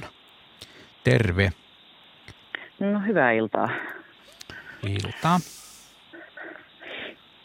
Joo, mä lähdin siis soittelemaan semmoisella asialla, kun tota, asutaan tosiaan täällä tämmöisessä aika luonnonvaraisessa mestassa ja tota, täällä tosi paljon sarviorvokkeja sun muita on niin, ja tämmöisiä luonnonmukaisia kasveja, justiin esimerkiksi renturuusu. Niin tota, mä siirtelen niitä sitten paikasta A paikkaan B aina silloin tällöin, että saadaan lisää sitä leviämään. Että teenkö mä oikeita työtä. Leena, ole hyvä. Kyllä joo, mutta täytyy, täytyy muistaa sitten just se, että toisen maalta nyt ei saa sitten ottaa, että omalla maalla niitä voi levitellä. Ja, ja jos löytyy sopiva paikka, niin mikä ettei. Että kyllähän se on aina, aina edistää sitä niiden, niiden leviämistä. Että, että mainitsit tuossa sarviorvokki, niin se on kyllä viljelyskasvi. Joo. Onko? Ahaa, okei, kun se on ihan tuolla niin kuin metikössäkin ihan Joo, mutta se on, se on varmaan joku muu, se on joku muu orvokki varmaan. Niin just. Aho, mikä okay. Pertti sanoo nopeasti, no, no, mikä on todennäköisin? No, no se voi olla ahorvokki, ahorvokki tai riippuu paikasta ihan hirveästi. Metsäorvokki. Metsäorvokki. Mm. Joo, hyvin samanlaisia. Joo. Että, että, Joo, sekoitin anteeksi tosiaan, en tarkoittanut. Ei, se on hyvä kuule. Tätä. Kaikki me erehdytään ja niin kuin Pertti sanoi, että jos epäilet, niin sit sä voit syventää tietoasi. No näinhän se on nimenomaan ja juuri sen takia vähän soitinkin, että saa vähän vähän tätä, että oliko se nyt mikä orvokki olikaan, niin korvokki on kuitenkin mun yksi suosikkikukka, niin en ole vielä ehtinyt kuitenkaan tutustua kaikkiin niihin lajikkeisiin, mitä sitäkin on. Mutta se on kuitenkin hyvä tapa niin kuin jakaa niitä ja levittää pitkin pihaa. Että niin mäkin olen tehnyt ja niin niitä sitä niin kuin hallittua, hallittua hoitamattomuutta saa pitkin pihaa. Ja sitten loppukesästä heinä-elokuun vaihteessa niin niitä siemeniä voi kerätä. Ja se on itse asiassa joo, niin joo, ja se on yksi parhaita tapoja, että tämä luonnonkukkien siementen kerääminen, niin se on niin kuin oma taitolajinsa, johon, tota, niin kuin, johon kannattaa niin kuin vihkiytyä. Ja se on hyvä tapa niin kuin mm. saada ne menestymään. Sillä tavalla saa myös nämä yksivuotiset kasvit, esimerkiksi monet Juu. kellokasvit menestymään omalla pihallaan. No se on hyvä tietää. Kellokasveja mä en ole vielä yrittänytkään tuossa keräillä, mutta niitä kasvaa tuossa läheisellä niityllä, niin sitä voisi yrittää sitten meidän tonttia kylläkin, eteen käy kenenkään muun pihalla niitä rompsimassa, että tontilta, että Joo, kissan kello on esimerkiksi tämmöinen yksivuotinen, jonka saa kivasti leviämään just siemenillä. Niin just, okei. Okay. Sitä niin voisi kyllä, kokeilla tänä vuonna sitten. Kyllä, niiden leviämistä auttaa sekin, kun kun sillä pihalla katselee, tota, mitä tekee, että jättää ne, jättää ne niin kuin niittämättä ja leikkaamatta. Että suosi, että siis siellä todella säilyy se siementävä kasvi sitten. sitten tota, tämä vaan helposti tuppaa menee sitten.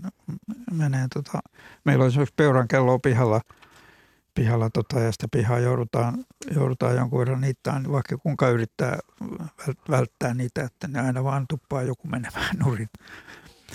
Joo, kiitoksia Iida. Tämä oli mielenkiintoinen kysymys myös, mutta kun tuo kissankello tuli mainittua, niin otetaanpa Iston viesti. Hän ihmettelee kissankellojen kokoa. Ahvenmaa, Ahvenanmaalla useita kertoja pyöräillessäni ilahduttaa kissankellojen koko. Esimerkiksi Oova ja Brendö, jossa pientareet ovat täynnä todella isoja kelloja. Siniviolettien kellojen koko on jopa halkaisijaltaan kaksi senttimetriä, kun Turun seudulla korkeintaan vajaa yksi senttimetri. Onko kyseessä eri kasvi vai mistä kokoero johtuu? Tällaista kyselee Isto. Tähän ennen kuin Pertti pääsee vastaamaan, sitten on vielä tunturikissan kello, joka on hyvin matala ja pieni, mutta... Niin siis kissankellolla on, on eri rotuja. Siellä on, siellä on siis kaksi, tai semmoinen alkuperäinen rotu meillä, mikä kasvaa harjulla, harjulla ja tämmöisillä kalli, kalliopaikoilla ja sitten tämä, tämä ihmisen ihmispaikoilla viihtyvä tavallisen perutu, mutta ei mun mielestä kyllä pitäisi olla mitään semmoista, mikä Turun ja Ahvenanmaan siihen rakoon tulisi, tulisi tota noin. Mutta en nyt ole ihan, ihan varma, että onko, onko siinä jotain erilaisuutta, ero, siis niin kuin, tavallaan eri, nämä niin jotenkin eri kantoja tai muuta vai, onko, vai mikä siinä olisi? Lämpösumma on ainakin suurempi Ahvenanmaalla. No varmasti se, siis tällä, tällaiset tekijät voi vaikuttaa, vaikuttaa tai sitten tietysti kasvupaikkakin ihan, että että onko se kuinka yleistä Ahvenanmaalla, että on, näin, on niin kuin isompaa ja Turun seudu on pienempää, vai onko se vaan jostain, jossain tietyssä paikassa esimerkiksi. Näin sitä myös tarkoitin, että sitten kun mennään näin tunturikissan kellokin on sama, se alalaji, niin, niin tota, Joo, mä sen takia vaan tuosta tuossa särähti pikkasen korvaan, niin mun mielestäni kissan kello on monivuotinen. Ei yksivuotinen. Ainakin nyt On, katson onko? tätä- Se on, moni, on Ai monivuotinen. se on monimuotoinen. On Sitten mulla on väärä tieto. on Hyvä kun korjasit. On. Joo, ja tämä minun manuaalinen appini kertoo. Joo. Mutta se, minkä mä oon huomannut meillä pihassa kissankellossa, niin maaperän ravinteisuus vaikuttaa kasvin korkeuteen ja sitä kautta kukkien suuruuteen. Eli mm, jossain rehevässä paikassa siitä voi tulla vähän bulleampi. Niin vaikuttaako sitten se? Ja samalla laillahan voi löytää niin kuin värisävyltään vähän intensiivisempiä ja sitten hailakampia. Että voisiko tässä sitten just tämä Turku-Ahvenanmaa ero, että pikkusen on ravinteita maassa en, enemmän ja valoolot ja kaikki nämä, niin kasvihan reagoi aika nopsasti kyllä kaikkeen tällaiseen muutoksiin. Ja hyvä esimerkki esimerkiksi on metsäkurjen polvi, niin täällä mennään, metsäkurjen polvi on semmoista violettia, mutta kun mennään pohjoiseen, niin se onkin aika vaaleakukkasta. Ja mä en ole vielä kuullut selitystä. Pertti, sähän voisit selittää, miksi metsänkurjen polven kukat ovat Pohjois-Suomessa vaaleampia.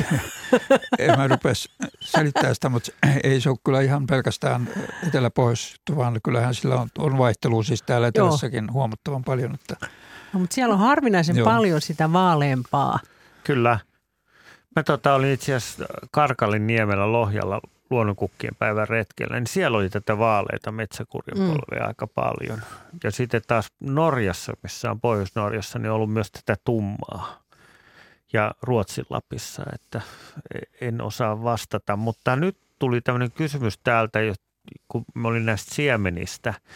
Kimmo kysyy, että jos haluaa kerätä luonnonkukkien siemeniä ja levittää niitä omalle pihalle, niin koska on oikea aika ja miten niitä siemeniä pitää käsitellä?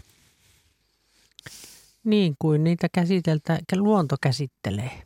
Eli Jos on semmoinen, joka siementää keväällä, niin sitten voi keväällä ne kerätä ja ripsutella siihen. Ja sitten jos on semmoinen, joka tekee loppupuolella syksyä, niin sitten silloin, että monihan tuuppailee niitä luonnonkasvien siemeniä jääkaappeihin, niin kyllä luonto hoitaa, ne menee sen rytmin mukaan, mitä ne luonnossa itsekin siementää. mutta tarviiko niitä talvella säilyttää joko kuivassa vai jääkaapissa vai pakastimessa? Kuivassa. Kuivassa. Kuivassa mun mielestäni, koska jää, jääkaappi voi olla silleen, että jos et sä suojaa sitä, niin sen voi kostua. Että mieluummin sitten, jos pitää valita, niin kuivassa, koska ajatellaan, että nyt myydään paljon luonnonkukkienkin siemensekoituksia, niin kyllä ne on kuivassa kaikki. Eli kuivassa pusseissa nimet päälle. Joo, ja mielellään sitten äh, kylvää silloin heti syksyllä ne, jos on kerännyt, että, että ei, ei sitä, ne, ei- ne ei tarvii niin kuin säilyttää. Ellei sitten ole maa niin, että ei ole valmis mihin kylvää, niin sittenhän ne täytyy säilyttää. Mutta muuten ne voi melkein heti ripsutella niin kuin ne luonnossakin tipahtelisi.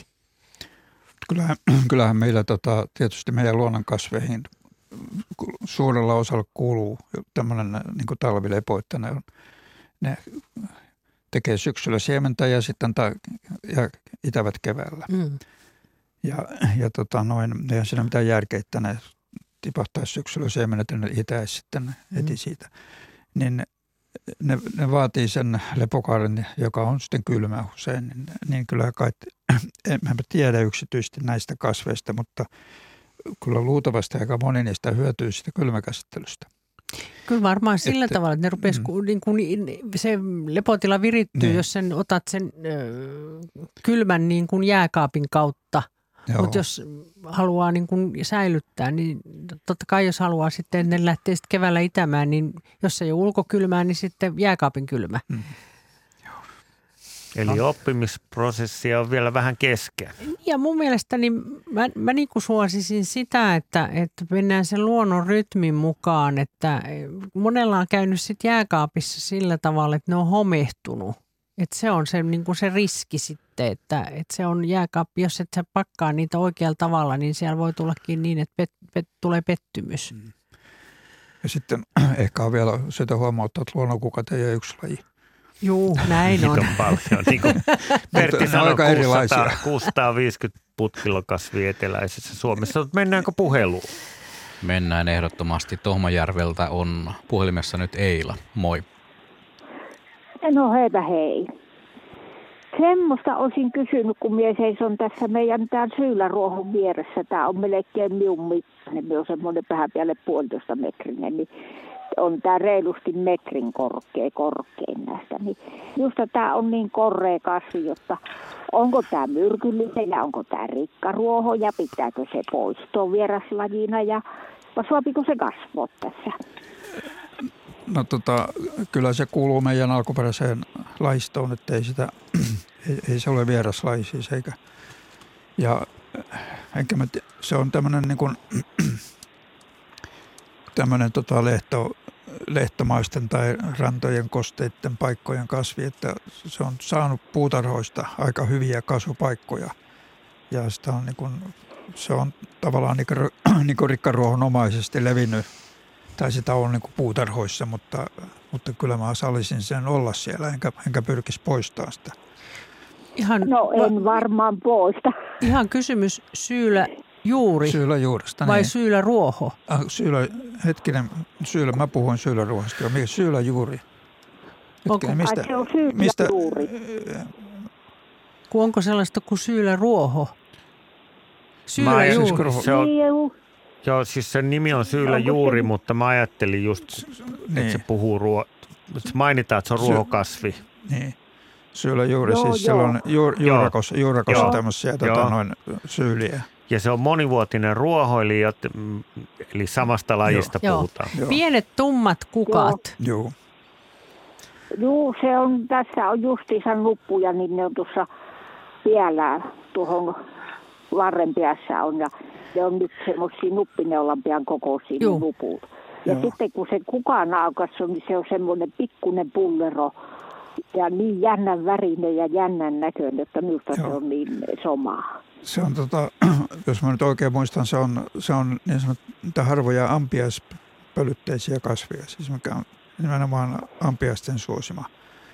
Ampiaiset pölyttää, No siis ei, me, ei mehiläiset, aina- ei kimalaiset, vaan ampiaiset. Siinä on aina paljon ampiaisia silloin kun se kukkii. Ja tämä on semmoisessa paikassa meidän pihamuossa, tämä on hietikko. Joo. Ja tässä on 40 vuotta syötetty lintuja talavella. Siihen kolalla puhoistetaan lumeet ja siihen sitten kylvetään kauroa näille keltasirkkuloille ja pikkuvarpusille. Ja sitten on aina näistä, kun siemeniä, siemenviljoja ja noita heinäsiemeniä ja semmoisia lajittelot, niin sitten sitä lajittelu sitä pientä siementä. Ja linnut tykkää hirveästi. Onko se vanhan ajan lääkekasvi?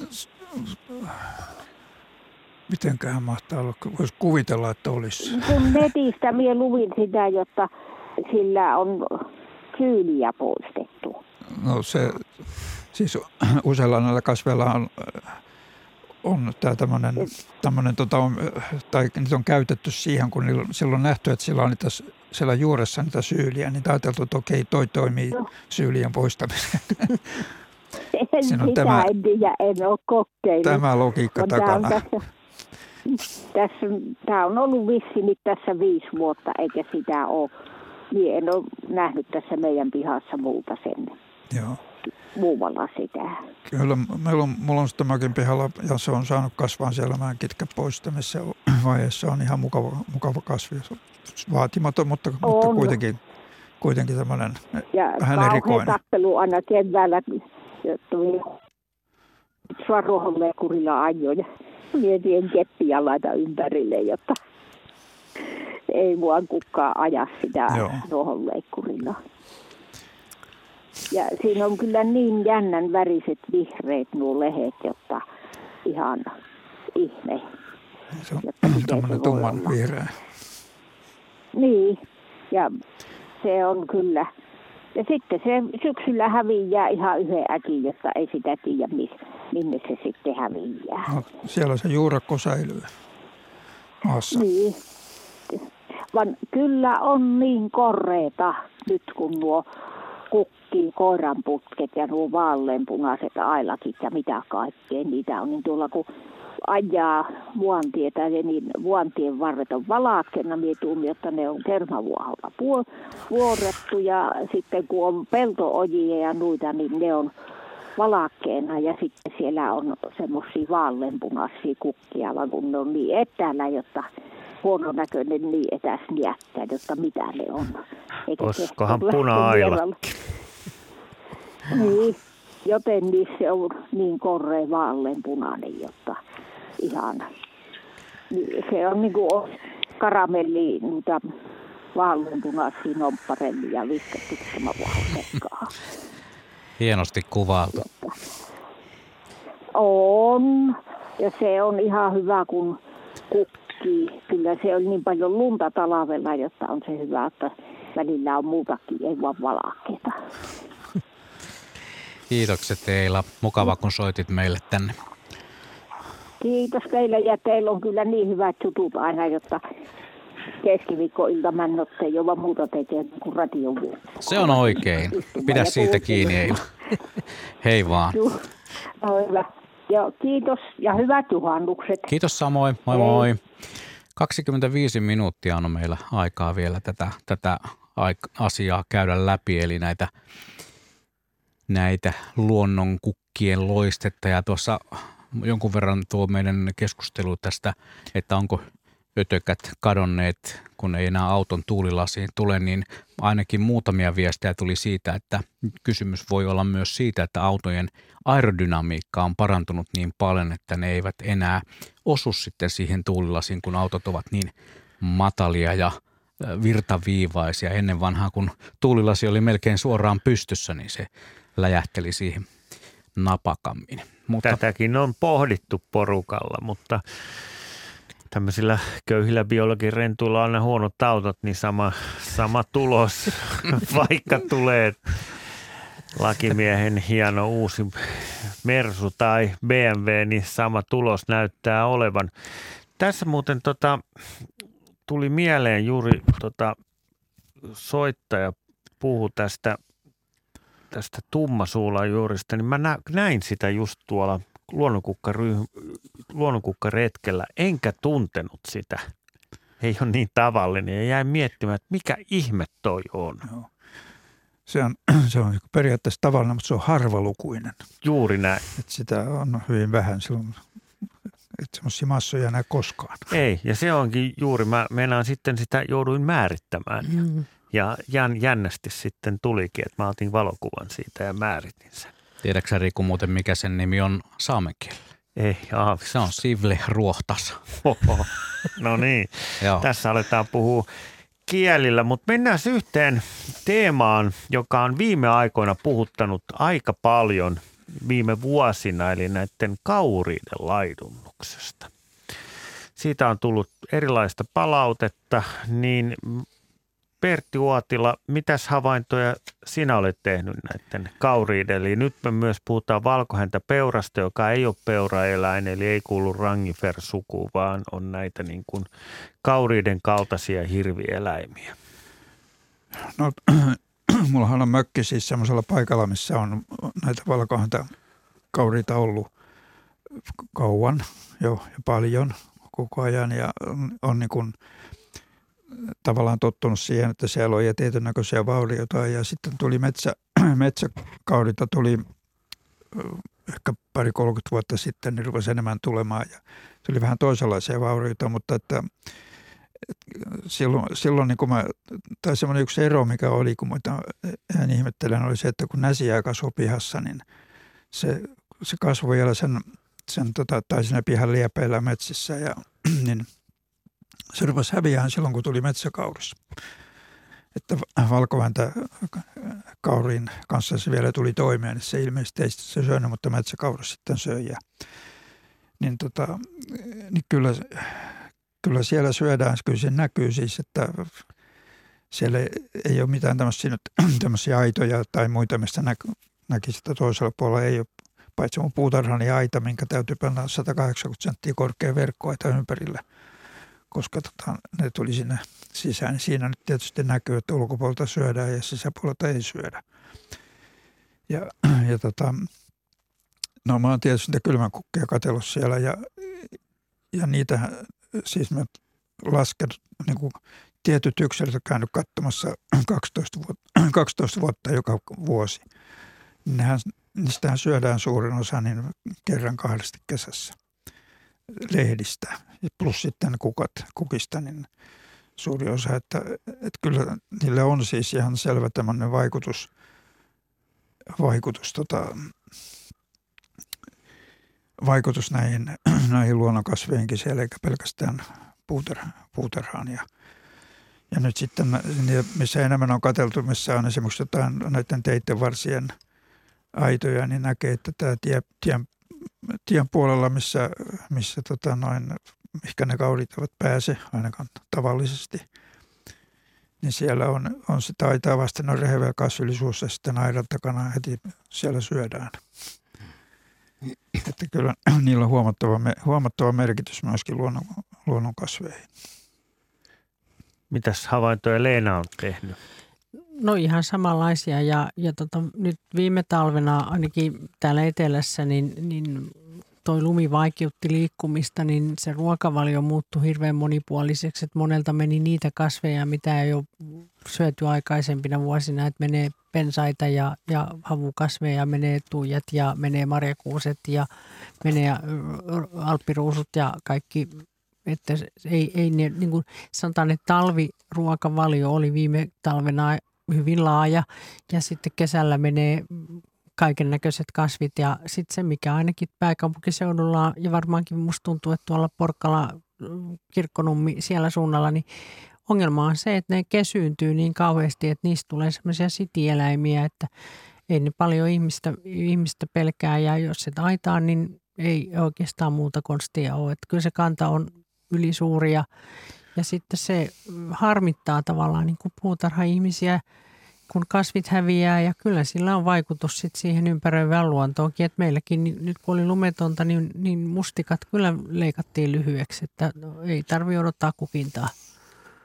Kyllä, mutta se on havainnut, että sekä valkohäntä että metsäkauris molemmat syö niitä mustikoita aika kyllä, paljon. Kyllä. Vaikea erottaa kumpi laji on.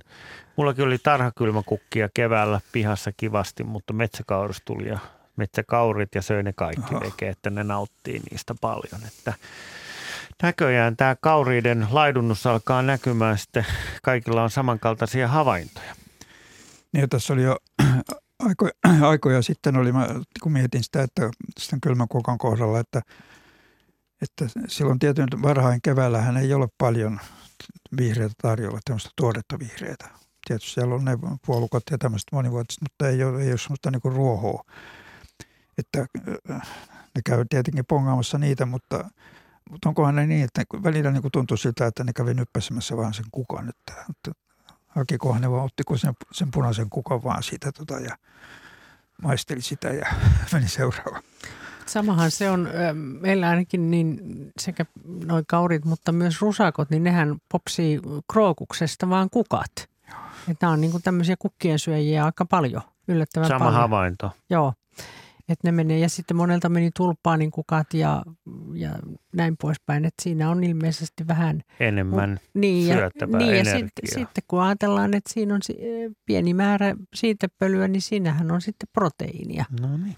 Että sehän on, ja senhän takia sitten kun puhutaan näistä pölyttäjäkasveista, niin pitäisi olla sekä siitepölyä tuottavia että mettä tuottavia, koska Red Bull antaa siivet, eli sokerilla mennään kovaa, mutta proteiini kasvattaa sitten niin kuin äh, lihaksia. No niin. Mm. Mulla söi kanit kaikki orvokit, mutta ei mennä nyt enää näihin asioihin. Otetaan Sirkka Helsingistä mukaan lähetykseen. Terve. Terve. Täältä Maulun Nevalta Helsingistä ja tuota, kun siitä niistä pukinparroista oli puhe, mm-hmm. niin tuota, täällä on monella muullakin varmasti tässä lähi, lähipaikoilla niin tätä pukinpartaa ja minä olen suosinut oikein paljon niitä, niitä ja tuota, niitä on sekä tuossa kukkapenkissä ikkunan takana ja sitten levittänyt tuonne tienlaitaan kanssa ja ne lähtee hyvin kyllä noista siemenistä, kun niitä heittelee tuonne. Ja se, minkä takia minä niitä erityisesti suosin, niin tiklit, vaikka tämä nyt ei ole lintuohjelma ohjelma tällä kertaa, mutta tiklit rakastaa niitä siemeniä. Ja ne muina vuosina, niin tota, ne on tullut tästä ikkunan takaa heti syömään, kun siellä ensimmäiset on sillä että ne saa sen siemenen sieltä irti sitten kun se on kukkinut. Ja tuota, tikli on niin, niin kaunis lintu, että tuota, mä en muulla niitä näe oikeastaan koskaan, kun ne lentelee niin nopeasti tuolla vaihtaa paikkaa.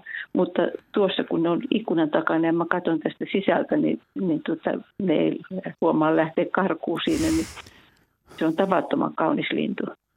Ja tänä vuonna niin ensimmäiset tiklit näin siinä vaiheessa, kun pukinpartoihin tuli ensimmäiset kukat, niin ne kävi jo katsomassa tuossa. Ja sitten kun tuota, meni muutama päivä, niin että, että tuota, se oli jo niin kuin lakannut kukkimasta, niin sitten ne kävi kokeilemassa, että lähtisikö sieltä tuota, jo siemen. Ja silloin ei lähtenyt. Ja nyt ei ole tänä vuonna, ne on tehnyt poikkeuksia, että ne ei ole tullut ollenkaan tuohon, mutta, mutta tuota, jos vaan, jos vaan tota, haluatte tämmöistä kasvia, niin sitä kyllä on helppo levittää. Että Kiitoksia Sirkka hyvästä vinkistä. Tässä oli kaksi hyvää vinkkiä. Eli jos haluat kauniit, tikli on todella kaunis ja sehän on täällä eteläisessä Suomessa yleistynyt varsinkin pääkaupunkiseudulla. Niin jos haluat siis tiklejä pihasi, niin kylvän näitä pienarpukin partoja pihaasi, niin päästä katselemaan. Tämä oli mullekin uutta tietoa. Kasviatlaksesta muuten 2 prosenttia kasvanut, eli pukin parralla menee hyvin. Hyvä, hyvä.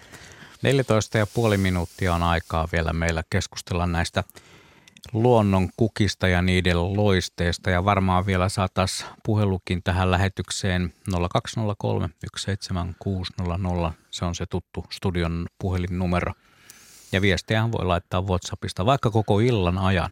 Minä, minä, minä sitten niillä itseäni viihdytän vaikka Metsäradion aikana niillä, joita ei esitä tähän lähetykseen ottaa. Mutta hei, täällä oli yksi tosi mielenkiintoinen, kun äsken puhuttiin noista siemenistä. Marko laittoi Hämeenlinnasta viestin, että olen kerännyt kypsyviä siemeniä pitkin kesää useista eri paikoista Etelä-Suomessa ja olen kehitellyt kukkaniittyä jo useiden vuosien ajan mökin metsäaukealle – Heitellyt siemeniä vaan mullan päälle kevyesti muokattuun maahan. Nyt alkaa olla kukkaloistoa. Keltasaunio, unikkoja, päivänkakkaroita, kultapiiskua, koiran putkia, ailakkeja ja lehtoakileijoja. Mitäs tästä sanotte? Aika hyvä suoritus. Hmm. Ei ole kaupasta haettu niittykukka siemenpussia, vaan, vaan ihan hoidettu homma itse. Joo, toi vaatii taitoa. Tota, mitähän mä nyt oikein sanoisin tähän no, niin kuin, tietynlaisena ammattipotanista.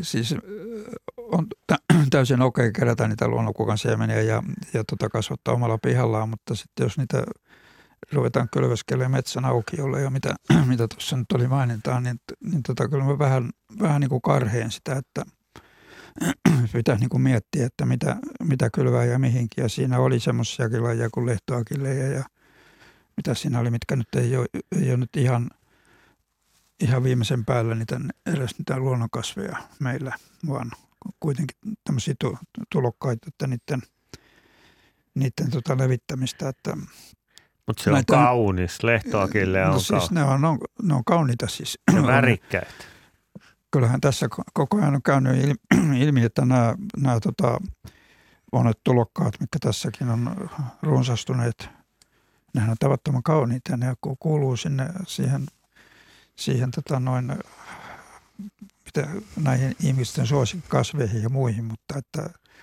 ne on silti, silti niin kuin meillä tulokkaita ja, ja näitä on ollut muutamia semmoisia tapauksia tullut vastaan – vastaan sitten, kun näitä, näitä tota, ei niin sanotaan, että melkein luonnon, luonnonkasveja tai sanotaan, että luonnonkasveja jossain osassa Suomea, mutta ei, ei nyt täällä toisessa paikassa, niin sitten niitä ilmaantuu jonnekin juuri esimerkiksi hakkuaukeille isoja kasvustoja. Että ja on joskus käynyt sitten ilmi, että joo, että joku on niitä sen sitten kylväskellyt.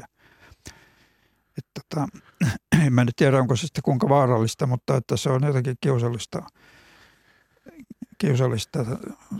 Tämä tuli ensimmäistä kertaa vastaan oikeastaan mulla jo 80-luvulla, kun täällä oli yksi sellainen kongressi, missä kävi tämmöinen hollantilainen, hollantilainen henkilö, joka, joka piti esitelmän ja hän otsikoi sen siten, että, että, että kasvimaantiede on, on niin kuin loppunut Hollannissa, koska siellä kylvetään niin paljon kaikkia kasveja kaikkialle, että kukaan ei enää tiedä, että mikä on missäkin alkuperäistä ja mikä kuuluu minnekin, vaan, vaan se on niin kuin täysin, täysin mennyt. Että, että en, mä nyt, en mä nyt sano, että tämä nyt on kauhean tuomittavaa, mutta että, että tämmöinen mutta pieni, pieni nyanssi pieni tässä nyanssi, on. kyllä. Leht, mä just katsoin tästä lehtoakillia on 9 prosenttia kasvanut, hmm. mutta sitten tähän tulee vielä tämä ihana ilmastonmuutos, joka sekoittaa pakan lopullisesti, eli, eli emme voi katsoa enää taaksepäin. Hmm. Mutta meillä taitaa olla nyt puhelu. Ei pelkästään taida, vaan on. Meillä on Maija Hollolassa – valmiina vastaamaan tai valmiina kysymään itse asiassa meidän asiantuntijoilta. Ole hyvä Maija. No hei teille kaikille sinne, hyvää iltaa. No mä olisin kysynyt semmoista asiaa, kun tuota, mä oon jo vanha ihminen, yli 80 ja meidän piti 50-luvulla kerätä kasveja koulussa. Sata kasvia, ei, ei samana vuonna, mutta viiden vuoden aikana, vai oli se nyt neljä vuotta. Niin mä olisin, tässä mä erään henkilön kanssa siitä puhuin, niin hän tuomitsi sen kovasti, että jos koululaiset laitetaan nykyaikana keräämään kasveja, niin Suomesta loppuu kaikki kasvit, kaikki kukat jonnekin vaan sitten kantioihin. Niin onko siinä perää? No, tota, ei siinä ole perää kyllä. Paljonko todella, todella ei ole perää. Siis että kyllä niitä riittää kerättäviksi kansioihin. Että tietenkin jos lähdetään siitä, että jokainen haluaa hakea sen suurimman harvinaisuuden ja uhanalaisen kasvin. Ja, ja aikaisemminhan kouluaikana silloin, kun niitä kerättiin, mäkin olen tätä kerännyt koulussa, niin silloin kasvioissa kasvithan oli niin kuin pisteytetty harvinaisuuden mukaan. Oli yhden pisteen kasveja, mitä oli nämä tavalliset, ja sitten oli vi, viisi tai kuusi tai kymmenen – ne harvinaisuudet, jos sitä ruvettiin ajattelemaan, niin kuin, että okei, pitää olla mahdollisimman niitä harvinaisia, niin silloin sillä on ollut merkitystä ja voisi olla merkitystä, että jos joku niin kuin innostuisi tällä lailla, että lähtee hakemaan niitä, niitä harvinaisuuksia, mutta ei varmasti ole merkitystä sillä, että jos, jos tota kasvien keruu otettaisiin koulussa takaisin, takaisin käyttöön. Koululaiset ensinnäkään ne eivät juuri ne viittineet niitä kasveja kerätä ja ne kerättiin sitä oven pielestä – tämä äiti keräsi siitä tota, pihasta ne kasvit. että siinä hyvin vähän oli tämmöistä harvinaisuutta. Nythän niin, nykyään... Se oli muuten ihan, niin, sehän oli ihan kauheita, kun niitä piti kerätä, mutta tuossa tuota, äsken, kun te juttelitte siitä, että mennään sinne, tänne oli niitä viime sunnuntaina, kun oli tämä kukkien luonto ja nämä, niin te mainitsitte, että pitäisi vähän tietää kukkien nimiä ja tämmöisiä. No kukas niitä tietää? Kun tota, minäkin täällä jonkun ihmisen kanssa jut, kuljen tuolla luonnossa, saatan kulkea noista raitteja pitkiä ja sanoa, että ai tuossa on tuo. Ja ihmettelevät, että mistä mä tiedän kukaan nimen. Niin mä sanon, että tottahan ne nyt on opetettu koulussa, että ne jää niin kuin päähän. Niin tuota, sitä mä ihmettelen, että ei voi vaatia, jos ihmiset ei tunne kukkia, kun ei ole tätä tämmöistä kukkien kerujuttua, kasvien keruta. Nykyään kyllä on. Et koulussahan voi kerätä joko elävistä kasveista ihan vanhaan tyyliin. Ja nythän on nykyään sitten se, että kerätään digiherbaario, eli kuvataan ja sitten täytyy dokumentoida niin, että sen on itse kuvannut. Mekin on nähty, kun on näillä retkillä ollut sillä tavalla, että on tällainen, jolloin, ja sitten tulee listat, että nämä sun pitäisi nyt kerätä. Eli opettaja antaa listan, että siinä on vaihtoehtoja, niin, niin kyllä nyt on palautettu taas tämä kasvien kerääminen on palautettu kouluihin ja otettu sitten nämä uudet välineet eli digiherpaariot sitten käyttöön. Joo, meillä juniori harrasti sitä varmaan ylä, koulussa ollessaan oli semmoinen, niin kuin tiedätte elokuvassa, kun se klaffi, niin siihen klaffilevyyn kirjoitettiin se kasvin nimi ja tai paikka ja missä se on kuvattu. Ja sitten se laitettiin siihen kuvaan mukaan. Kun otettiin se kuva, niin saatiin se ikään kuin aikaleima siihen, e- ettei voinut olla vaan netistä pöllitty kuva. Paljonko, Mutta, paljonko piti kerätä? Oliko siinä joku lukumäärä? Muistaakseni ihan vaan kymmenen tai saattoi olla 20 kasvia, mutta, mutta tota, joka tapauksessa sitä vielä tehdään. En tiedä, oppiko hän mitään tästä aiheesta ja ymmärtikö tai muistaako yhtään kasvin nimeä, mutta se on toinen juttu. Joo, mä oon kanssa joutunut sukulaisille nuor- nuorisolle tunnistamaan näitä, että mikä kasvetaan, kerro nyt. Mm. Eli kyllä, kyllä näin on. Mutta mennään vähän nyt tähän, nyt kun puhuttiin tästä, tämä oli aika kiva tämä soittaja kertoi tunnistamisesta, mitä se on joskus ollut, mutta myöskin tästä muutoksesta, kasvien muutoksesta. Pertti Uotila on tehtynyt tähän kasviatlakseen tutustua, niin mitä isoja muutoksia siellä on nyt näkyvissä? Että... Niin, siis tämä kasviatlas on semmoinen, mitä on tehty nyt mitä 30 vuotta, 40 vuotta, vuotta ja sen on kerrytetty tietoa siis yksinkertaisesti havaintoja kasveista pitkin Suomea ja nyt kun niitä rupeaa olemaan paljon, paljon siellä miljoonia ja miljoonia havaintoja, niin nyt sitten niistä rupeaa saamaan irti jotain, kun niitä verrataan eri, eri vuosien näitä karttoja keskenään. Ja nyt on tehty semmoinen, semmoinen vertailu, missä siis viime vuosituhannen puolella olevat, olevat siis 80- ja 90-luvun tiedot,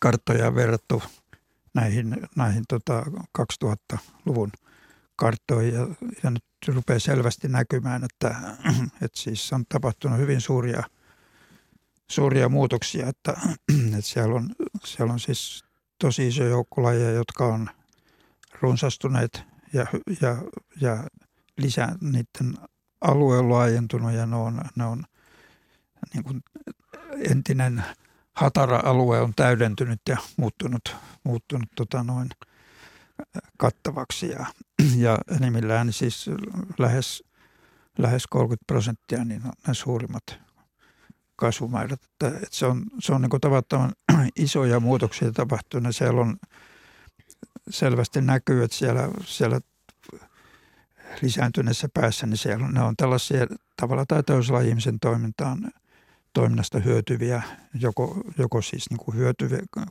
kasvupaikat on ollut sellaisia, että ihmistoiminta on hyödyttänyt tai sitten, tai sitten on tulokkaita ihmisten mukana tulleita ja tänne, tänne vakiintuneet jo kauan sitten tai, tai enempi äskettäin. Että se on hyvin, hyvin se raflaava, raflaava tämä alku, että kun siellä on tämä tumma Amerikan horsma ensimmäisenä ja Lupine on toisena, siis kaksi tämmöistä melko äskettäin tullutta, Suomeen tullutta vieraslajia. Ja nyt ne on, no kumpikin on, on siis lisääntyneet, ne yli 20, selvästi yli 20 prosenttia, niin se on, niin se on niin kuin paljon. Se indikoi isoa muutosta ja siinä on monia, monia asioita, mikä siinä on takana, mutta kyllä täällä on paljon sellaista, mikä jo varsinkin sitten kun ajatellaan tätä taantunut, taantunutta päätä, siellä on suokasveja ja, ja tämän tyyppistä, mikä on taantunut, niin kyllä – kyllä siinä se ei ole pelkästään niin kuin maankäytön muutoksista, muutoksista ja tämmöistä, vaan kyllä se tässä nyt ehkä rupeaa näkymään jo joku ilmastonkin lämpeneminen ja muuttuminen niin kuin aika selkeästi joidenkin kohdalla. Joo, siellä on tämmöinen kuin luhtavillaa miinus kymmenen, joka liittyy näihin mm. soihin. Ja sitten siellä on huomattavaa se, että nämä eteläiset lajit on levinnyt itään ja pohjoiseen, mm. mutta myöskin sitten pohjoiset lajit on taantunut, kuten tunturipaju, vaivaiskoivu, juolukkapaju esimerkiksi. Mutta sitten semmoisia mielenkiintoisia, että nyt vaahtera ja tammi kovasti meillä täällä levittäytyy. No kyllähän, kyllähän nämä on aikaisemminkin levittäytynyt, mutta että se, kyllä se indikoi varmaan ilmaston lämpenemistä ja ihme, jos se tammi rupeaa nyt pärjäämään, koska kyllähän tuossa Hämeenlinnan ympäristössä kattelin, niin sitä oli, iät kaiket siellä on ollut siis mun, mun joku urani ajan siellä on ollut taimentaimia metsissä, mutta ne, ne paleltu kaikki aina niin kuin lumen, ne oli, jäi tämmöiseksi muutaman kymmenen sentin korkuudeksi lumen sisällä, että sitten latvat paleltu sieltä pois. Mutta jos ne rupeaa säilymään, niin kyllä se tarkoittaa sitä, että silloin on löydonpaon päin on menty. Mitäs havaintoja Leena on tehnyt? No kyllä, aika lailla samanlaisia, että, että kyllähän tämä muutos, muutos koko ajan, mitä sitten esimerkiksi se, minkä mä oon huomannut, niin, niin kun nyt rakennetaan ja, ja siirretään maa-aineesta, niin tuntuu, että sen maa-aineksen myötä kasvillisuus yhtenäistyy, koska melkein kaikkiin pannaan samanlaista maaperää ja siinä kuljetetaan sitten sitä samaa siemenpankkia, niin tuossa monella alueella huomaa, että oho, täällä on ihan samat kasvit kuin on tuolla toisaallakin, kun on samaa multaa tuotu sieltä tänne ja täältä sinne. Eli tämmöiseen muutospuheeseen loppuu tämänkertainen luonnonkukkien loista. Aika loppuu aina kesken, niin se loppuu nytkin. Olisi ollut kiva kuulla vähän enemmän havaintoja ja hehkutella tätä kesän loistoa, mutta kiitoksia kasvitieteilijä Pertti Uotila ja biologi puutarhuri Leena Luotoja. Kiitoksia Riku mehän ollaan sitten taas varmaan tämän asian äärellä joku toinen kerta, kenties ensi kesänä. Joo, silloin taas huumaudutaan loisteesta ja minkälaista, se jää nähtäväksi.